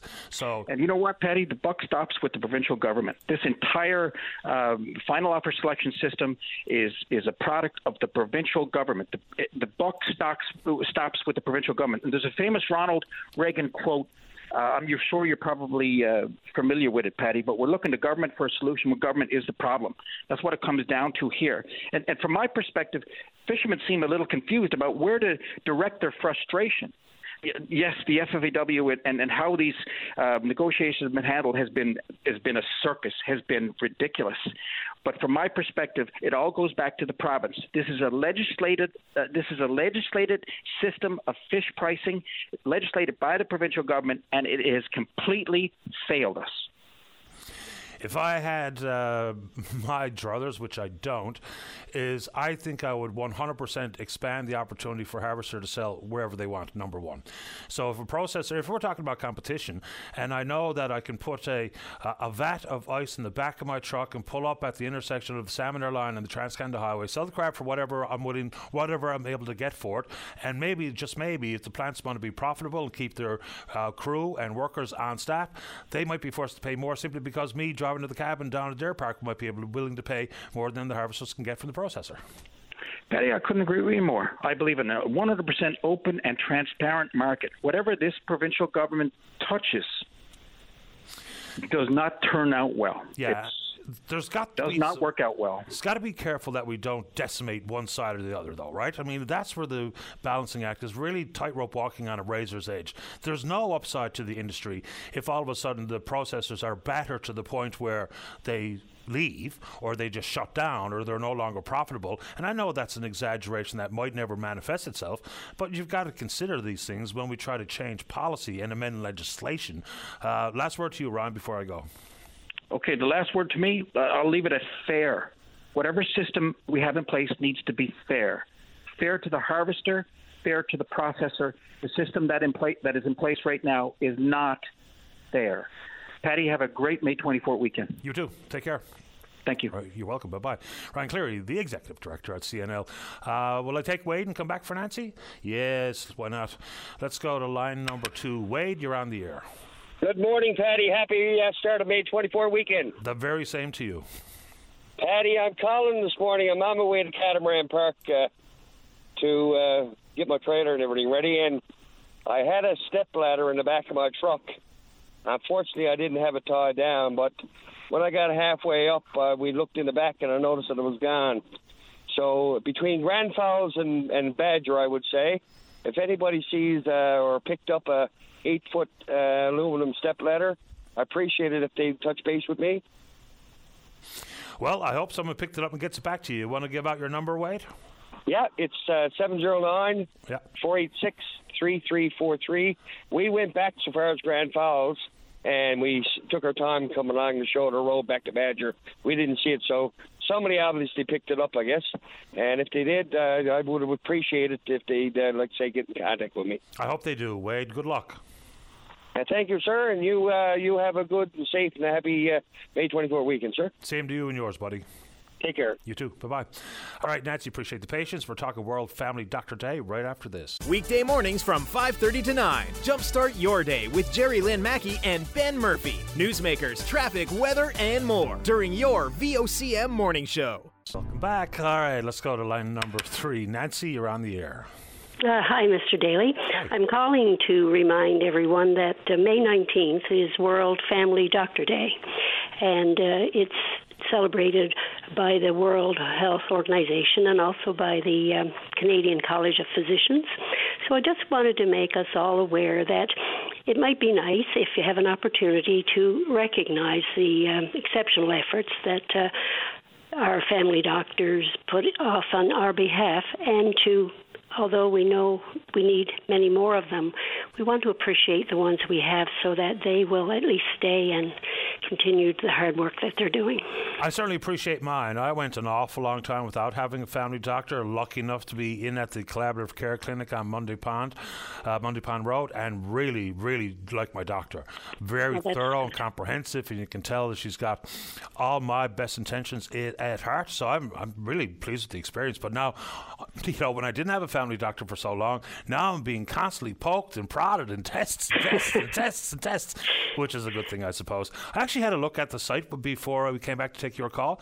So it's not only the uh, uh, uh, WHO, but there's something called WONCA. That's actually part of this. I don't know what that's the acronym. The, uh, that's the World uh, World Organization for Health. Yes. And they talk about the campaign pillars, and these are important. So one thing your family doctor is is your greatest champion, is your advocate yes. in the system, and then that's some right. of the things that you know we talk about a lot in this program. A couple of things, you know. So it's not only family doctors they're talking about, but uh, primary care teams. So they're talking about the integrated care. They're talking about patient-centered care, which is obviously you can't get it anywhere else but with your family doctor or nurse practitioner. Let's not leave them out. And no. then the most important one for me is continuity of care. You get to know your doctor. They get to know you. They know some of the things that you may have struggled with, whether it be with your weight or your diet or your blood pressure or your cholesterol. They they will very quickly have a good understanding of who you are, why you are in the state you are, whether as healthy as a horse or have some struggles. So those are some pretty important things. Yes, they absolutely are, and it's uh, such a great benefit when you go back to the doctor. You don't have to start off at the beginning and go through everything that's happened before because he or she already knows you. Uh, they are certainly the foundation of healthcare, and they are the one who links us all to more specialized care if that is necessary. They're the ones that the reports come back to, and they're the ones who coordinates uh, everything you need. So um, we can help celebrate World Family Doctor Day if uh, we wish by going on Twitter, hashtag uh, Thank You Family Docs, or hashtag. Um, World Family Doctor Day and just send a little message to encourage them and that we appreciate all they do for us. And of course, people will be speaking to or yelling at the radio that I wish I had a family doctor. We know yes. that, and we wish yes. that everyone had a family doctor. I want to add one yes. more component to this, and this is something that it's a little bit you know, not the hands-on clinical stuff, but it's the what they're referring to as the holistic approach. They Yes. not only will be able to evaluate your physical health, but also emotional, social, and psychological well-being. A lot of the references into maybe some uh, appointments with a therapist or a psychologist that could Yes. indeed be instigated because your family doctor recognizes that might be something you need. It is a very unique role. It's they're all things to all people. So thank you for taking my call, and I just wanted to put it out there because I wasn't sure how many people were aware that today is World Family Doctor Day. Were you a family doctor by chance, Nancy? No, okay. but I have one in my family. Well, I'm glad you brought it up this morning because I d- was not aware, but I'm glad we had a chat about it. Thank you for taking my call. Bye for now. Bye bye. World Family Doctor Day. And yes, one thing on the family doctor front that I do get a bit confused by is, you know, the difference between what the NLMA says and the research company they brought in to try to figure out how many people don't have a family doctor. The last numbers we heard were 136,000 people in the province did not have one. The province then says, well, no, we think the number is more like 50,000. Seeing as how we have a billing system at MCP, should we not be able to come up with a bit more of an accurate number versus somewhere between 136,000 and 50,000? Sort of seems like a strange one there. And there's actually a new healthcare position that's being established in the province, and this might be of interest to one doctor who calls about his concern with the number of MCP audits that he faces. It's called a manager of physician relations. It's part of the shared family medicine agreement or partnership between the province, the Department of Health Community Services, and the Medical Association. So, one of the key focus areas here, apparently, is to help provide the members of the Medical Association more information about MCP adjudications, how to provide physicians to understand reasoning for a decision, and how to avoid annual, or pardon me, how to avoid MCP adjudications in the first place. That might be helpful to The doctor's name is Westhuizen, right, Dave? That's called on those particular MCP matters? All right, uh, let's try to get the break on time. When we come back, recycling. All right, don't go away. Welcome back to the show. Let's go. Line number one, Lee, you're on the air. Good morning, line number one, you're on the air. Nope, on hold. Let's go. Line number two. Good morning, Betty Fitzgerald, you're on the air. Uh, Betty, are you there? Oh man. Line number two, Betty Fitzgerald, you're on the air. Maybe not. I'll try one again. Betty's on hold. Oh, so okay, so I'll try this way. Line number one, Betty, you're on the air. Hello. Hi there, Betty. Welcome to the show. Hi, Teddy. How are you? And all my friends at VOCM. Doing fine today. Thanks for asking. How about you? Oh, I'm doing fine, Teddy. Teddy, I'm calling today uh, about the telethon that was held there uh, all over Newfoundland and Labrador, certainly, uh, by the Saltwater Community Association to raise funds for the, a women's shelter on the Bonavista Peninsula. Yep. And uh, Teddy, I like to encourage people to get out and donate because uh, we had a lot of great entertainers uh, on on last night on East Lincoln Rogers, and Mr. Ben Sillers uh, was there doing a movie, and he also spoke on how important matter is to get a, a center here in this area because easiest one, Teddy, is St. John's Gander. And and that's a long way for people to have to go, right? Absolutely. I did see the video that Ben Stiller shot of himself uh, encouraging people to get involved and make a donation. I thought that was pretty cool. Well, all the entertainers were on last night, Petty, on, on Rogers and on uh, Eastlink, and I'm sure they'll be running again sometime soon. And uh, if if anyone wants to donate, they can uh, send it to donations dot swca at gmail dot com. If they want to use a credit card, they can send it to www.nl give given nl given dot com. Uh, I, I, I encourage people, Paddy, to do so because the crime in the, the more, most crime uh, that's reported in this area is domestic violence, and I think about all those women and children, Paddy, that needs help. Well, of course, and we know that you know people will say there's also men that are victims of uh, domestic violence. That's true, but there's somewhere in the neighborhood of seventy percent are girls or women. So. Yes. wha- What's the? Yes, do you also have an online uh, 50-50 or something going on? Did I hear that? There was one, Paddy, but that's over with. Okay. So But now we're trying to telethon because uh, we had people like Rum Ragged, uh, Canuck, uh, from local entertainers, the Ennis sisters, always a, a variety of entertainers who gave up their time, Paddy, to try and help the people here on the Bonavista Peninsula at the women's shelter for those in, in need of it. Do you have a target goal in mind? Do you have an idea what it's going to cost? I guess not only to build but to operate. Uh, well, the, the group do know how much it's going to operate, but I think their goal for the telethon was fifty thousand dollars, Paddy.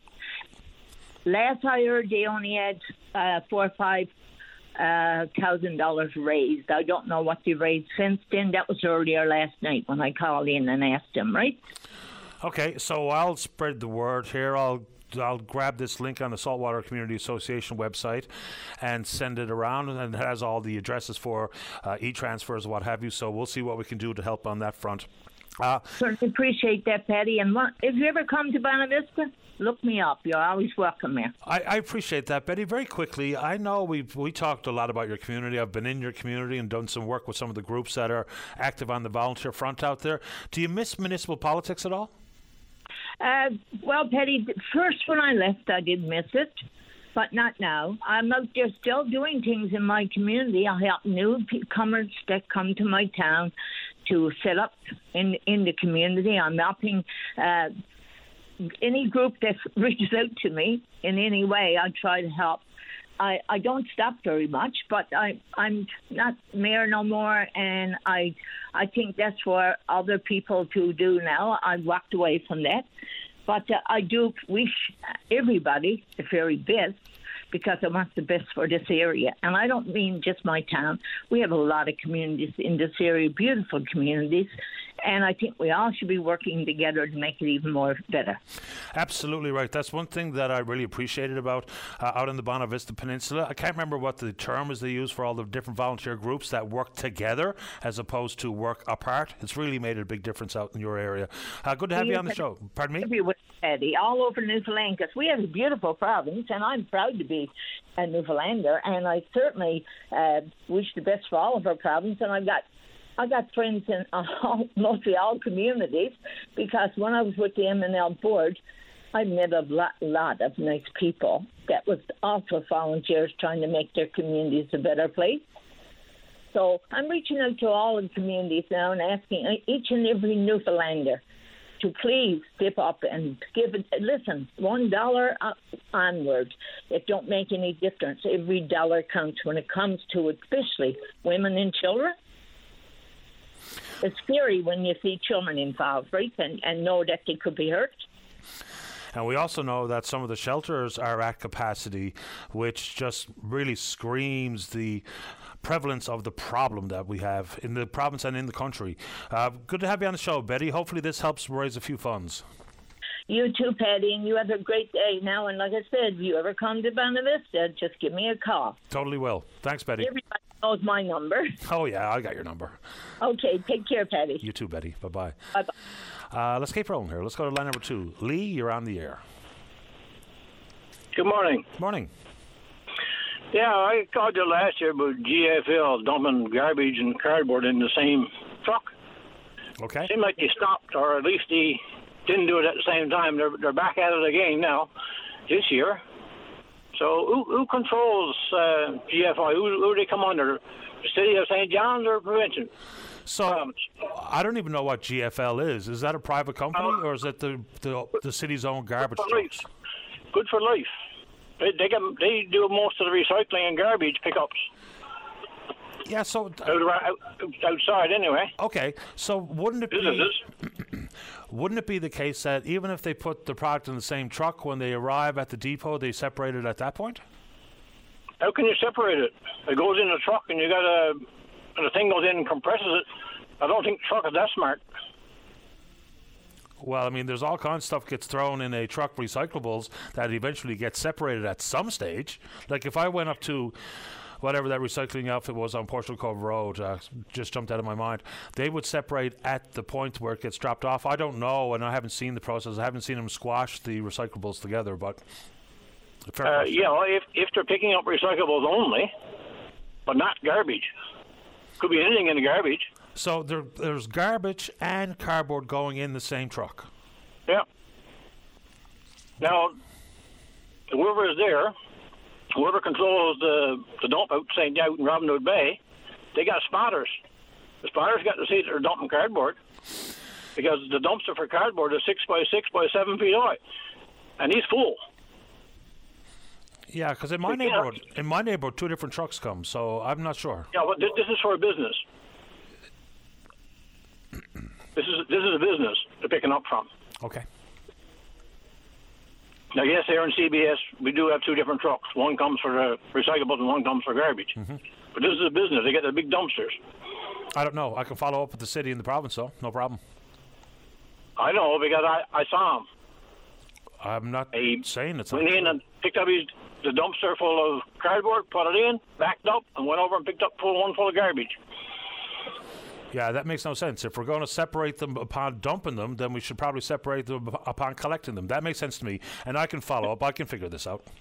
Now I know Danny Breen have often been said, yeah, we're saving this much from the landfill by recycling, but how much more would we save if they reined in these big multi-million dollar companies? Point taken. And the other thing is, uh, seems like this association for new Canadians, uh, they've left out these uh, Ukrainian refugees. They're all there for the cameras when they came over and trying to get them over. But uh, past few months, we've made friends with a couple. They went out and bought a car, a Ford Focus, a second-hand one, and when their baby came along, he realized the car was too small. He paid twelve thousand dollars for the car. When he realized it was too small, he said, "Okay, we'll trade it in. We know we're going to lose a bit." When he went back to the garage, he said, "No, I'm going to give you five thousand. He says that car was in an accident. They didn't bother telling him it was in an accident when he sold it. And that's where this association for new Canadians should be, because a lot of these refugees, they haven't got a full uh, fluency in English, regards to speaking or understanding it. And I know what it's like going to the garage. You probably, I don't know if you've experienced it. Last car I bought, and I went there. And when you get to the final place, you start shoving papers, this and this and this and this and this. And one of them was walk-away insurance. And you haven't got time to process anything while you're in the garage. And if you don't understand English very well, you can easily get taken in. When we got outside and got a chance to look at it, my wife said, What do we need that for? She said, If something happens to you, I need, still need the car. I says, Okay, I'll call and cancel it. I called the back the guy and canceled go to cancel it. He said, You can't do it. I said, Why not? No, he said, uh, once you, you're supposed to say yes or no at the garage. I said, it's written right in the policy. I got 30 days to cancel with no charge. He never read the policy. He had to go out and ask somebody else if they could refund my money. Yeah, things can happen fast and furious in the business manager's office. There's no doubt about it, whether or not you're fluent in English or not. Absolutely. So if you're not fluent, these people are taking advantage of, being taken advantage of by garages. Yeah, I suppose. they should have been. They, should have been told that the car was in an accident when they bought it. Absolutely. I appreciate the time, Lee. Off to the news I go. Okay. Take care. Thank you. All right, bye bye. I'll follow up on that uh, garbage and cardboard all in the one mess. I mean, we're asking people to put it in separate dumpsters, and then we're just going to flick it in the same the back of the same truck. You know, with the recycling issue though, period. The the transparent bags they seem to be working. So we've seen more recyclables being collected as recyclables as opposed to prior to that. The estimate was that some 50% of what was in a dark garbage bag was recyclable and included things like paint and those types of things. So it's not only a hazard to the landfill contamination wise, but it's also a safety risk for the city staff. In the city of Halifax, in 2017, when they in- implemented this uh, transparent bag, they saw within six months a 24% drop in waste volumes. So obviously it is working. People don't like it because change is hard, but it seems to work in Halifax. Looks like it's working here, and of course it, co- it saves us money as uh, the residents and property taxpayers. The tipping fee for garbage versus recycling, we're saving money, and we're probably going to extend the life of the landfill. So that makes sense to me. All right, let's go ahead and take a break for the news. Don't go away. Every Saturday is perfect for a night at the cabin. The Cabin Party with Brian O'Connell. Saturday night starting at 7 p.m. on VOCM. Welcome back to the show. Well, since Lee called about his concern with garbage and cardboard going in the same truck, I've been told there's a, a, a, solution, pardon me, an answer to what that might be. Henry's got it for us live on the air on one. Henry, you're on the air. Hi, VOCM? Yes, sir. Yeah, um, just calling about. Uh, I'm living out in a small community. Also, uh, I had the same question. I went uh, to out to the truck and checked it out.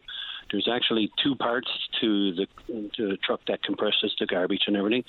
Uh, when they throw it in, the recycled part was in the, the back section, and the garbage is in the front section. So you it seems like it's thrown all into one, but it's not.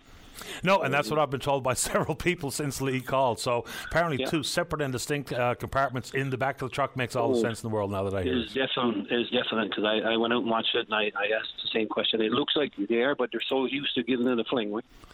Yeah, that makes all the sense in the world to me. So once once Lee uh, hung up, I got a guarantee a dozen messages saying the exact same thing, which I was going to speak to when we came back. But I'm glad you did. Okay, thank you. Thank you, sir. All the best. Yeah, just makes sense, right? Two separate containers. Fair enough.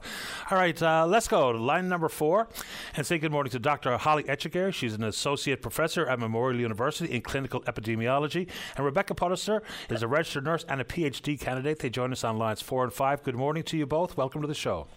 Morning. Good morning. Good morning to you. So let's start with what you're doing. It's a, uh, another research study now being done regarding hereditary cancer. You go ahead and start us off, Dr. Etchegary. What are you trying to understand or achieve here? Sure, will do. Well, thanks very much for having us, first of all. I always appreciate the opportunity. This is, um, I guess it's the next study, really, in a program of research that a group of us are really quite passionate about thinking about how we can best provide care, and in particular, follow up and ongoing risk management to these families affected by the hereditary cancer syndromes. And so we're really wondering about the feasibility of establishing a registry for these families, and we're really curious about people's thoughts about some sort of a follow up navigation model of risk management. What we know is that these families, these individuals, face lifelong cancer risks in multiple organs, often at younger ages, and the risks are often very high. So you can imagine there's a lot of uh, screening, interventions, treatments, prophylactic surgeries, appointments with specialists, etc. We know it works. We have very good evidence that early screening and, and intervention does work in these hereditary cancer syndromes. But we also have to recognize that it's quite burdensome for patients. So we're actually wondering, and in this study, we're hoping to talk to patients to get their sort of ideas, priorities, preferences. What do they think about that sort of follow up model of care? So, very broadly speaking, that's what we're aiming to do. So, would this not, if the study says there is a need for this type of registry and the establishment of a nurse navigator, would that simply be an, uh, an extension of what is already in place to help navigate once you've been diagnosed with cancer? Yeah, great question. So I actually think it could work in a similar way. We have evidence in the literature that the nurse navigation model uh, is quite beneficial in the context of cancer more broadly. So it makes perfect sense to me to ask, well, why not try it with this very high risk population? But surprisingly, there, there's actually very little of that in the literature. It's a population of families that I don't know if it's, if it's because these hereditary cancer syndromes are considered rare, but we don't really have, across the country, by the way, generally speaking, not just in Newfoundland and Labrador, we have very little in the way of a systematic, sort of sustained and sustainable follow up program. So my guess would be it would work in a similar way, but we don't know that yet for sure. We don't have the evidence, I think, but I, I think there's no reason it couldn't. Rebecca, you and Dr. Etchegary have done some interviews. I, I believe when I read the email, maybe 17. But talk about some real gaps in the data. What gaps are we trying to satisfy with this conversation? Right. Well, I think what's interesting about our particular study is that this is the first time that we've branched out to some people who have tested positive for hereditary cancer genes other than Lynch syndrome and BRCA. And the thing is, the the risk of cancer in those organs and what organs are affected differ for every different cancer gene. So it's been interesting to hear sort of the differences in people's experiences. Um, I guess one thing is that the people who are they have they don't have much trouble adhering to their risk, they either they are strong advocates themselves, so we assume that they are people who you know have a lot of agency and, and very on top of it. But even then, I guess I've been surprised by some of the loopholes that people have had to go through just to access recommended prevention um, or they had a family doctor or nurse practitioner who was very on topic because that's sort of who was responsible for managing your screening. So we know the issues already with accessing a primary care provider in the province, and even given how busy some of these providers can be. So there are definitely gaps where people can fall through. But I will say that when we proposed this idea of a nurse navigator to them, a lot of people seem to be enthusiastic, and they're giving us good ideas about what features should be included in that type of model.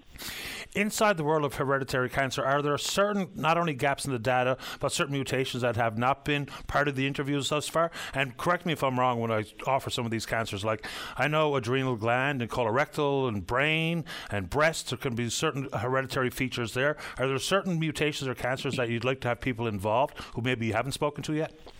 Well, I'm really glad you asked that because that is part of the reason why we wanted to come on today and say that because to date we had very little uh, representation from people who carry PALB2 genetic changes, uh, very little MEN1, and actually very little BRCA variants. And we were sort of surprised by that.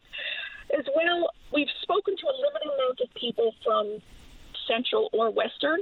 And we really would like to be able to capture the possible differences in these experiences because they are important variations and stories to be told to, to, to get the narrative right.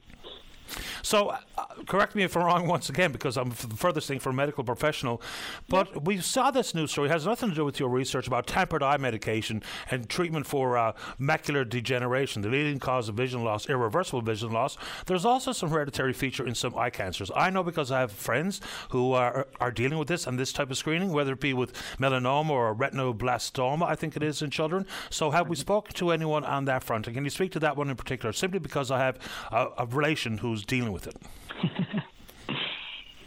So I, I, maybe I can jump in. Not that that's my area at all, Paddy, but in this particular study, um, where the it's open to all of the hereditary cancers, and that includes any altered gene whatsoever that is related to hereditary cancer. So as Rebecca was saying, CDH1, RAD51C, PALB2, CHEK2, MEN1, von Hippel-Lindau, etc.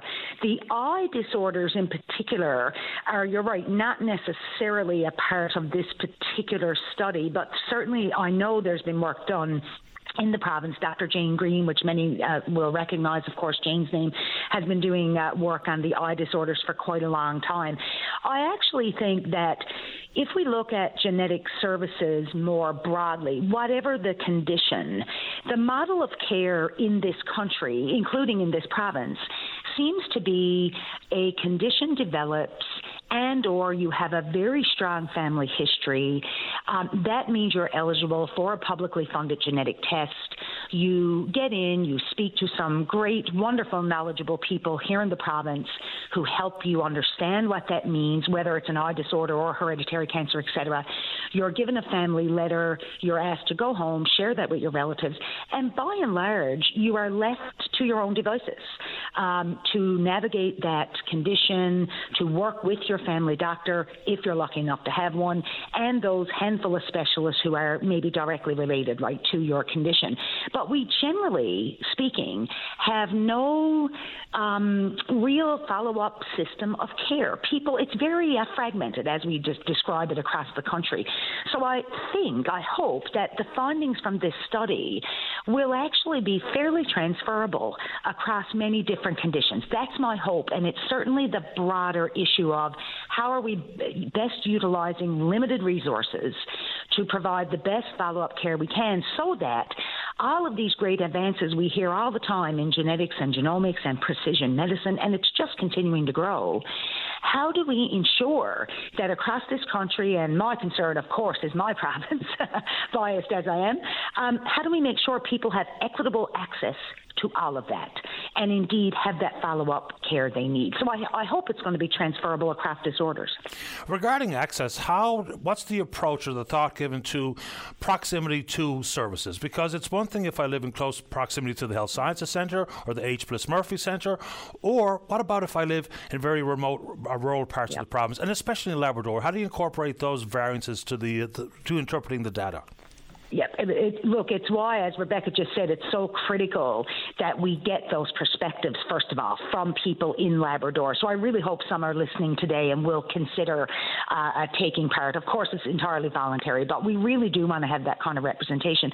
You will know, uh, Paddy, as you and I spoke about a while back, we're uh, finishing up another study right now that's been talking to people about access and economic burden associated with the management of these hereditary cancers. And it's absolutely true. The farther away you live, uh, the more impact that can have because you do need to sometimes take time off work, travel to St. John's to have your tests, your screening, your appointments, etc.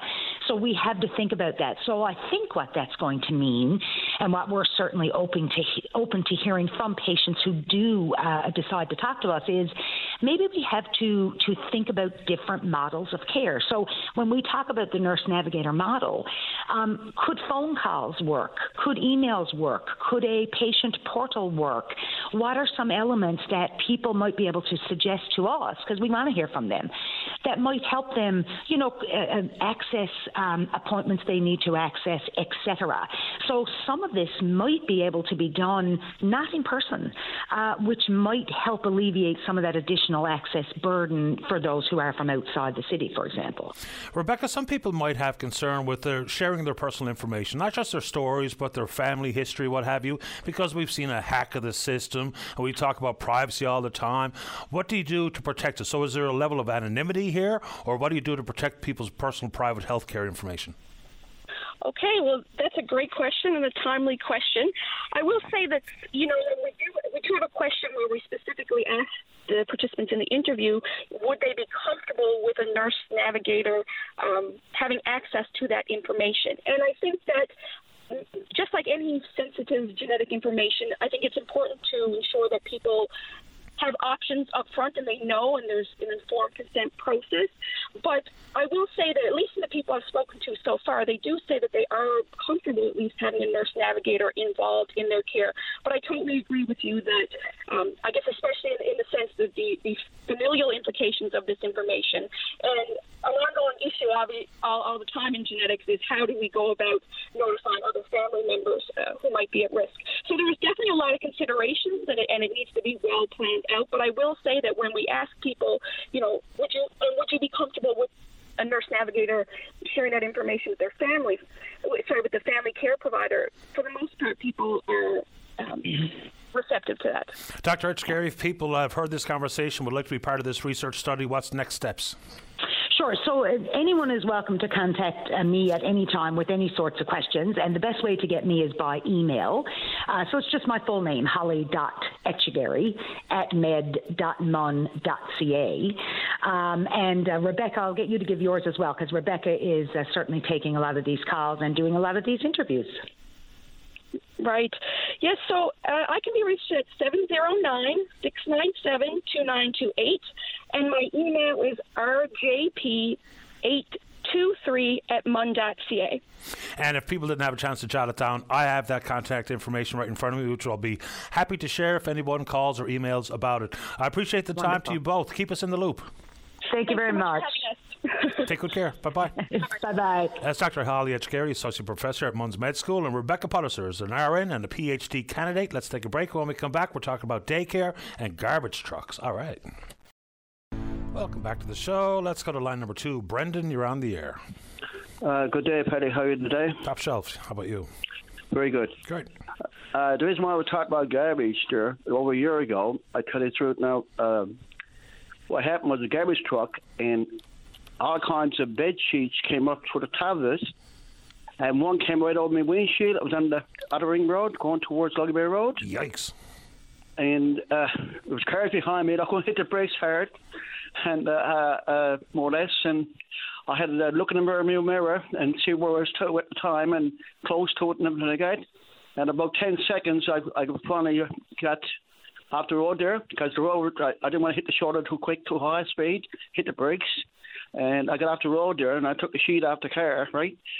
And I went down to the dump, followed the guy down to the dump after he got the truck, but I couldn't see his plate number. It was all dirty and everything like that, the, the plate number. And I couldn't see the plate number at all. And uh, was it was green truck, one of the taps. And I went to see the guy and he said, "See, he said, uh, I said, what happened to his my windshield? He said, what odds you never got hurt? He said, what difference does it make? Well, it makes all the difference in the world. So, pardon, that, pardon? was this Sorry. a government truck or a private garbage not sure. truck? It was a, one of them green trucks uh, with the height, like from top and head, yeah. Okay. And garbage. And I seen garbage come out of another truck there uh, off Torbay Road. Three bags, uh, uh, uh, clear bags, came off the truck and by Torbay Road there on, Ring Road. In, in, in the in the embankment there. Right? So, I mean, was there a company name or a telephone number or anything on the truck? So, what happened after you confronted the driver? I just approached him and I didn't want to argue with him or nothing like that. I just, you know, more or less, I just, uh, I said, sir, boy, you know, you should watch it better than that, more or less, right? But I, I see garbage come out, and I got on the highway quite a bit, and I see garbage coming around there's all kinds of trucks there on the highway, and it, I, I think the truck drivers don't seem to care, in my opinion, right? You know, maybe I'm wrong, I don't know, but, uh, you know. Well, I mean, a lot of bad things can happen, and you know, like the fellow who called with the lost his uh, his step ladder. The immediately the reaction from many listeners was, "Why didn't he tie it down?" I suppose he either neglected to or forgot to. But securing your load, I mean, going at highway speeds, you could just have a a, a screw come out of the back of a truck and potentially break your windshield. Now, nothing like a bed sheet covering your up your entire windshield. You can't see where you're going, so it's an extremely dangerous situation. People just don't really care, I suppose, when it comes to securing their load on the way to the dump. You know, I've long thought that more often than not we should have someone at the dump. If you don't have a secure load before you get to dump, dump off whatever you got, we give you a ticket right there and then. So Yeah, anyway. that's the way it should be. If, if, if anyone go, a ticket should be a high enough price, more or less, a, a price that anyone would do it again because it costs so much money. I went to the dump last Saturday and it was pretty busy down there. Nice day. I suppose a lot of people like me doing some yard work. And I will guess that 25% of the loads that I can see from sitting in my rig were absolutely 100% not secured. Yeah. Yes, sir. Yeah. I'm glad you made away unscathed. Oh yeah, no problem. Boy. Just it just was ten seconds, and it's unbelievable how we, you, you you lose it like ten seconds, and you don't know where to, right? You know? Well, long, scary 10 seconds, I would imagine. Oh yeah, that's it, boy. Not bad, no. no. Anyway, no. Thanks, thanks for the call. Thank you, sir. You're Bye-bye. welcome. Bye bye. Okay, yeah, mad bed sheet covering your windshield. Yeah, okay, let's see here. Let's go ahead and take a break for the 11:30 news. When we come back, we're talking daycare and medical transportation, I think specifically from Labrador. Don't go away. You're busy, but you'll never be uninformed. Get up to date on the way home. The Drive on your VOCM. Welcome back to the program. Let's go to line number 1. Caller, you're on the air. Hi. Hi. How's it going? Best kind, you. Oh, should not the best. What's happening? Um, I just wanted to call, I guess, and make everyone aware. So, childcare has been an issue in the news for everybody with the lack of availability of childcare for most people. Um, but this past week in Deer Lake, uh, many of the unregulated homes were visited by social workers and were told that they can no longer take the number of kids that they've been taking. Um, so that's kind of leaving a lot of families without childcare. So, I mean, I guess there's ratios for regulated spaces. I suppose they should be also adhered to in non-regulated spaces. What do you think? Or daycares? Well, I guess it's uh, you know if you're unregulated, there's a reason that they're unregulated. You know, parents I guess need to take that into consideration when they're sending a child. But we're all forced to kind of accept what's there because we need childcare. Yeah, I get know. where you're. I get where you're coming from. I suppose there's a an issue surrounding whether or not it can be as safe as possible environment if one person has, you know, for instance, I think for the ages of three to five or something. like I don't mm-hmm. want to misquote it, but I think it's one ECE, for instance, to eight children. Do you think that you might be having a potentially unsafe environment if there's too many children per provider? I, I guess you can, and then like if it was eight per one, like that would be great. But that's not what the what you know the people have been told. You know, some are told they only can take four, right? But you have children who are five years old in kindergarten who have 20 kids per one teacher. Yeah, I think the classroom environment is a little bit different than some of the a bit more of a free for all at uh, a Mhm. daycare setting. So, what are I guess my concern is like you're coming in and, and kind of cutting parents off at their knees because there's no solutions offered then. Oh, I totally So get it. people are having to be off work, and that usually goes to moms, right? Who have to take time off work, and then, you know, they're cutting into pension years, and you already have to be off for maternity leave. So, you know, coming in and doing it is fine, but you need to offer solutions to parents. I absolutely agree on that front. I, I talk about daycare a lot on this program. Yeah. and for all the obvious reasons, we've had two reports in the recent past that paint a pretty desperate se- set of circumstances for, for Yeah. families. You know, what is it? 80% of uh, children under the age of five live in a uh, childcare desert, as they're referring to it. And in the city of St. John's, 18 months and, oh, and younger, there's only 5% of spaces available to children at those ages. So, oh man, Yeah. we have got a huge problem. It was a great idea to talk about 10 bucks a day, but it isn't working the way it should. Now, I get it. You can't flip switches and all of a sudden everything's perfect. Expanding the number Yeah. of seats at the College of North Atlantic, uh, adjusting the pay grid, which hopefully will have some appreciable uh, impact. So, what are they being told? Is it simply that you can only take four, and then there's follow up visits, or what's the additional information being provided? Yeah, so I guess it all just really happened. So we, the parents, don't have that much information right now. You know, we're just told by the providers that we can't take your kids right now until we have more information. So we don't have timelines. We don't know how long that's going to be. We don't know what needs to happen. You know, there are, there are reasons people don't want to be regulated because it is very restrictive. Um, you know, children might not be able to go to playgrounds. They can't go outside and play in a, unless it's in a fenced-in yard. So there are like regulations that are meant to keep kids safe, but you know, homes there should be a case-by-case basis for most people. You know, parents should have the ability to make the decisions about the safety of their children. Absolutely. I didn't know this was happening, so I'm glad you called about it. We Mhm. can deal directly with the government to see if they have any more information they can share and what they're offering insofar as solutions go for the families that no longer have a space. That would be great. Yeah, I'll do that. Perfect. Appreciate the call. Thank you. Take good care. Bye bye. Bye. And that was in Deer Lake, right? Just so I make sure I got my ducks in a row before I contact the Gov. Let's go to line number three. Teresa, you're on the air. Hi, good morning. Good morning. I'm, uh, excuse me. I'm concerned, you know, about us in Labrador West. We had to go out for medical, uh, seventeen, eighteen hundred dollars. Like I was out in December, and I had to go out again, like the twelfth of June. I got to pay seventeen hundred dollars just to get out of Labrador West.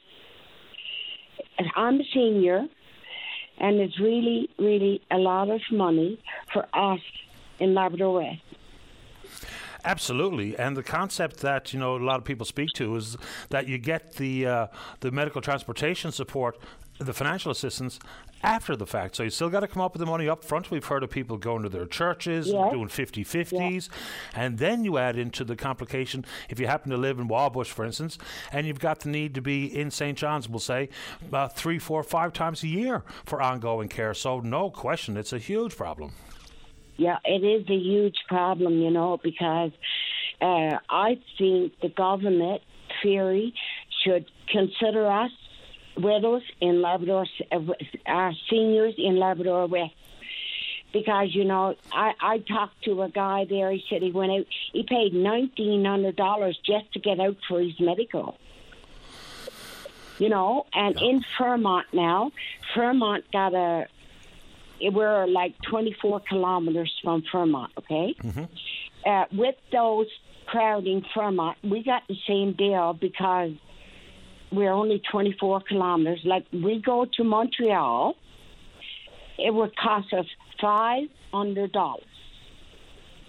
So we go to Newfoundland, it's going to cost us, you know, it might cost us 15, it might get it for 13, but I may have to pay 2000 Who knows that? We don't know that. And, uh, you know, with the fares going up, and stuff like that. It's a big concern. It's a big concern. In Labrador City, we got lots of seniors because I've been here ever since 1973. You know, and it's a big concern. We got our we got a lot of seniors in Labrador. Uh, we've talked about this issue, and there's lots of shortcomings in your region for seniors, whether it be housing or otherwise, or long term care. So we've had Jordan Brown on many times to talk about the medical transportation issue. We've talked about it with the minister. We can certainly keep that conversation going because if people are simply unable to come for their care because they can't afford it, then that has a real implication on their health. If they if they say, well, I couldn't get the church group to support me to the extent I need, I can't get the 50-50 going or whatever else else are doing to try to accomplish the travel or uh, cover uh, travel costs. So, absolutely a concern that we talk about all the time, and we'll keep doing it. Yes, sir. Thank you. And thank you for listening to me. I appreciate your time. And you have a good day. Same to you. Take bye. care. All right, bye bye. Uh, okay, let's go to line number two. Russell, you're on the air. Hi, Paddy. How are you? Okay, you? I'm pretty good. Good. Uh, you've had a week of uh, discussing quite a number of contentious issues. I guess you're looking forward to the long weekend. I'm good. um, so I'm calling in today just to inform uh, maybe yourself and some of your audience about the National Citizens Inquiry happening uh, in Canada right now. Yep. Uh, if I could just uh, briefly explain what this is. so this is a series of hearings taking place at eight locations across Canada and today's the last day of testimony. It's occurring in Ottawa. Uh, these hearings are have been organized to allow Canadians to uh, testify about their pandemic experiences. Uh, testimony has been from 225, or will be in total, from 225 Canadians, more than 90 scientists. Uh, testimony is sworn under oath. Uh, there's four commissioners uh, receiving their testimony who will com- uh, complete a report and a list of recommendations as to how future pandemic responses should occur. And uh, the hearings can be found uh, on both Facebook and YouTube. Just uh, type National Citizens Inquiry into the search bar. And you can also go to the website nationalcitizensinquiry.ca are you familiar with the inquiry at all? I am. I've actually seen some of the testimony, whether it be from Ches Crosbie or others. Uh, people have been sending me links, and I have looked at some of it. Some of it has been, I think, reasonable and questions that are reasonable about pandemic response. Some of it, just from my own personal opinion, some of it's been a bit outlandish, which I think really takes away some of the sting or the gravitas that this inquiry and the eventual report will entail. But I'm willing to have a look at the uh, end result. Why not? Sure. Um, I won't take too much time on this uh, particular no uh, topic, but uh, if I could just briefly mention some of the people who've given testimony, um, just a, a, quick rundown of uh, the various people. Um, there's been a number of medical professionals, uh, as I mentioned, some scientists, also doctors and nurses, uh, most of whom, of course, who disagreed with the COVID response and who, in many cases, have lost jobs. yesterday, there was a behavioral and developmental psychologist who spoke of the impacts of social isolation and masking on children in particular. Uh, there's been military personnel, including one doctor who uh, was uh, working out of some place in Atlantic Canada, who spoke of his experience in managing the pandemic, in particular the fact that he didn't see any people coming in who he had to treat for it. Uh, there was a molecular biologist from Prince Edward Island who has a PhD, Dr. Laura Braden, uh, former emergency response manager from Alberta, uh, one particular, um, particularly important point of his testimony is that an emergency response is supposed to be designed to minimize the impact on society.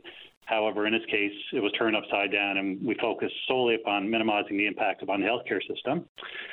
Uh, yesterday, YouTube commentator Viva Frei spoke. Newfoundland comedian Cathy Jones spoke uh, two days ago about her pandemic, personal pandemic experience. Uh, yesterday, there was a CBC journalist, Marianne Klowak, who resigned and citing uh, the collapse of journalism, in her view. Uh, yesterday, there was a global news director of newscasts who was suspended for, or actually later fired, for attending a freedom rally. And yesterday as well, there was one elderly woman. Her name is Sheila Lewis. she's in need of a double organ transplant, presumably a lung transplant, given the fact that she has an oxygen line in her nose. And uh, she's been put under a gag order by a judge and prevented from speaking freely about uh, her situation. And, uh, you know, I think people who are uh, committed to both truth, freedom, well, three things actually truth, freedom, and justice should really tune in. As I mentioned, go to YouTube or Facebook or the website National Citizens Inquiry and become informed.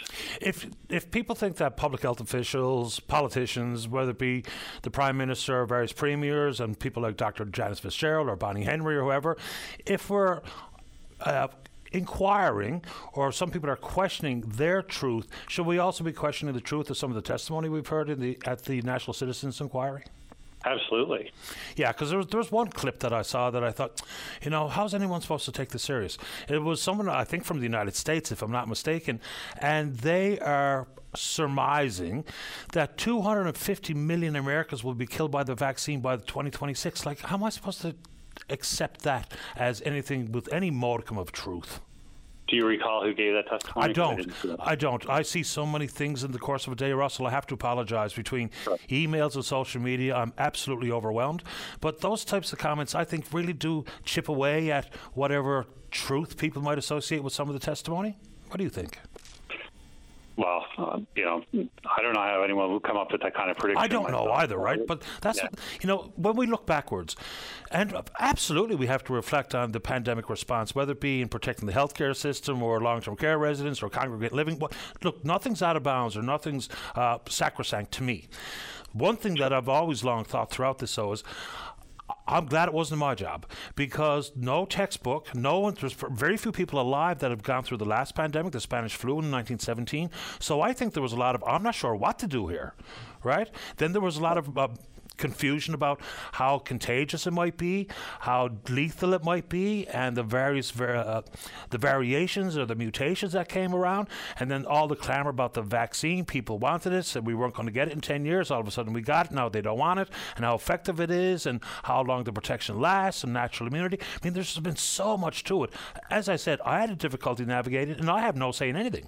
No, no rule setting, no restrictions, no mandates. So I found it all pretty confusing right throughout the entirety.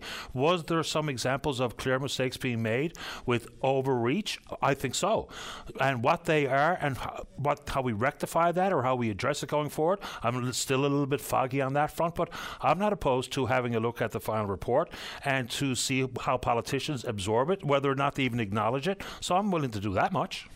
Well, that's great. I mean, we should all have an open mind when it comes to evaluation of any uh, issue of importance. If I could just make one final comment. Okay. Um, we've been advised, you know, by Janice Fitzgerald in particular, to show kindness if someone's wearing a mask. Um, I think that, you know, she being a public health official ought to show some kindness and, and come on the air and, and tell people, look, if you're outside walking alone, you know, we're coming up on summer now. We're going to have days up in the 30s again. I've seen so many people walking the streets wearing a mask when it's like 35 degrees outside. Uh, you know, these people have probably been psychologically impacted by all of the, I'll call it propaganda that's been out there about mask wearing and so on, and the fears that people ought to have about this uh, COVID virus, which again is a real virus and a real problem. But like people do not need to wear these masks outside. They don't need to wear them when driving alone in their cars. And so, like as a public health official, shouldn't she be telling people this? But isn't there the concept you use the word freedom, and of course I appreciate my freedom. Shouldn't people be free to do whatever they see fit? Like uh, I know this one person who's about 75 years of age. I see them all the time at Sobeys. They continue to wear their mask, and the same thing about people who weren't wearing a mask when they were part of the mandate. Dr. Fitzgerald also said, you know, be kind to those folks. Let's not have interactions or altercations regarding masked or unmasked. This one person, he said, uh, do you wonder why I still wear the mask? I said, no, that's up to you. And he says, I'm going to keep wearing it over the summer. I said, even when you're outside? I asked him that, that specific question. He said, You know what? I did it last year and I had so little interference with my hay fever, I'm going to do it again. And I thought, All right, bye. Good sure. enough. I mean, I don't disagree with people making personal health decisions. And I certainly don't believe in altercations uh, with individuals if somebody's making a, a decision such as that. But, you know, it's not a need outside if you're walking alone, let's face it, especially in hot temperatures. It's damaging to your health. There's been studies showing that mask wearing can actually increase blood carbon dioxide levels by 300 to 500 times. Depends what you're wearing. Is, which is health damaging. Yeah, and depends what the mask you're wearing. And one last comment, because I really have to go. Sure. No one thing worked as a standalone protection. It just did not. Whether it be the combination of covering your coughs and sneezes, masking in public spaces, physical distancing, vaccinations, whatever, they all work together to offer some level of protection. And I don't know what level that is. But so no one thing was the silver bullet here. It just never was and probably never will be, regardless of whatever virus comes around. Unless there's so, such a thing as 100% effective vaccine, which for some diseases has proven to be true, others not so much. John, or uh, pardon me, Russell, I really do have to sneak in one more call after this break. Thank you. Thank you. Bye bye. Have a great day. You too, Bye-bye. sir. Bye bye. All right, break time.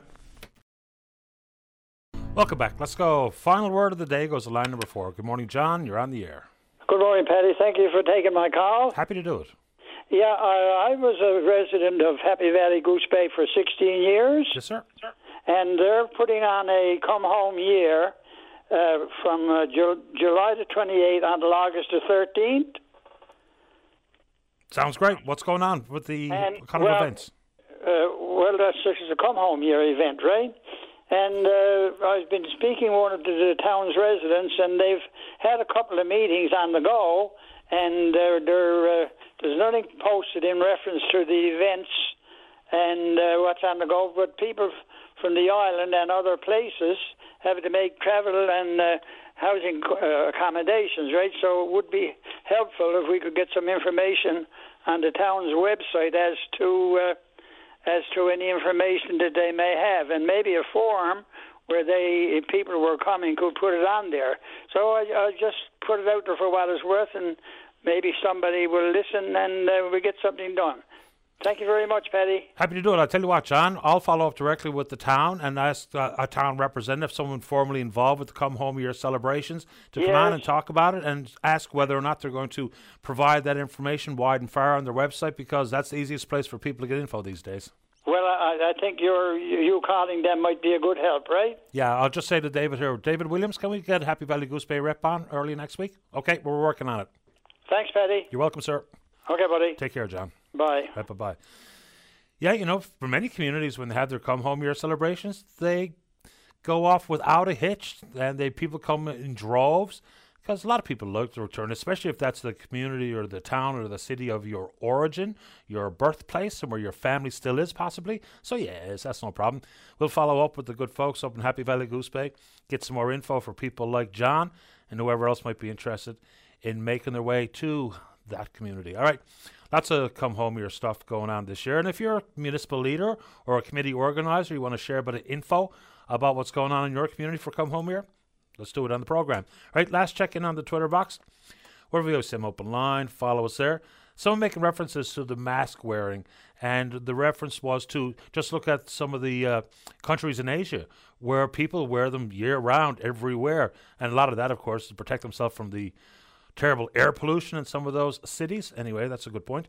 Uh, email address is openline at vocm.com. And we will indeed pick up this conversation again on Monday morning, right here on VOCM and Big Land FM's Open Line. On behalf of the producer, David Williams, I'm your host, Paddy Daly. Have yourself a safe, fun, happy, long weekend. Watch the speeds on the highway. Keep safety front of mind. Fire, boat, highway. And we'll talk on Tuesday. Don't go away.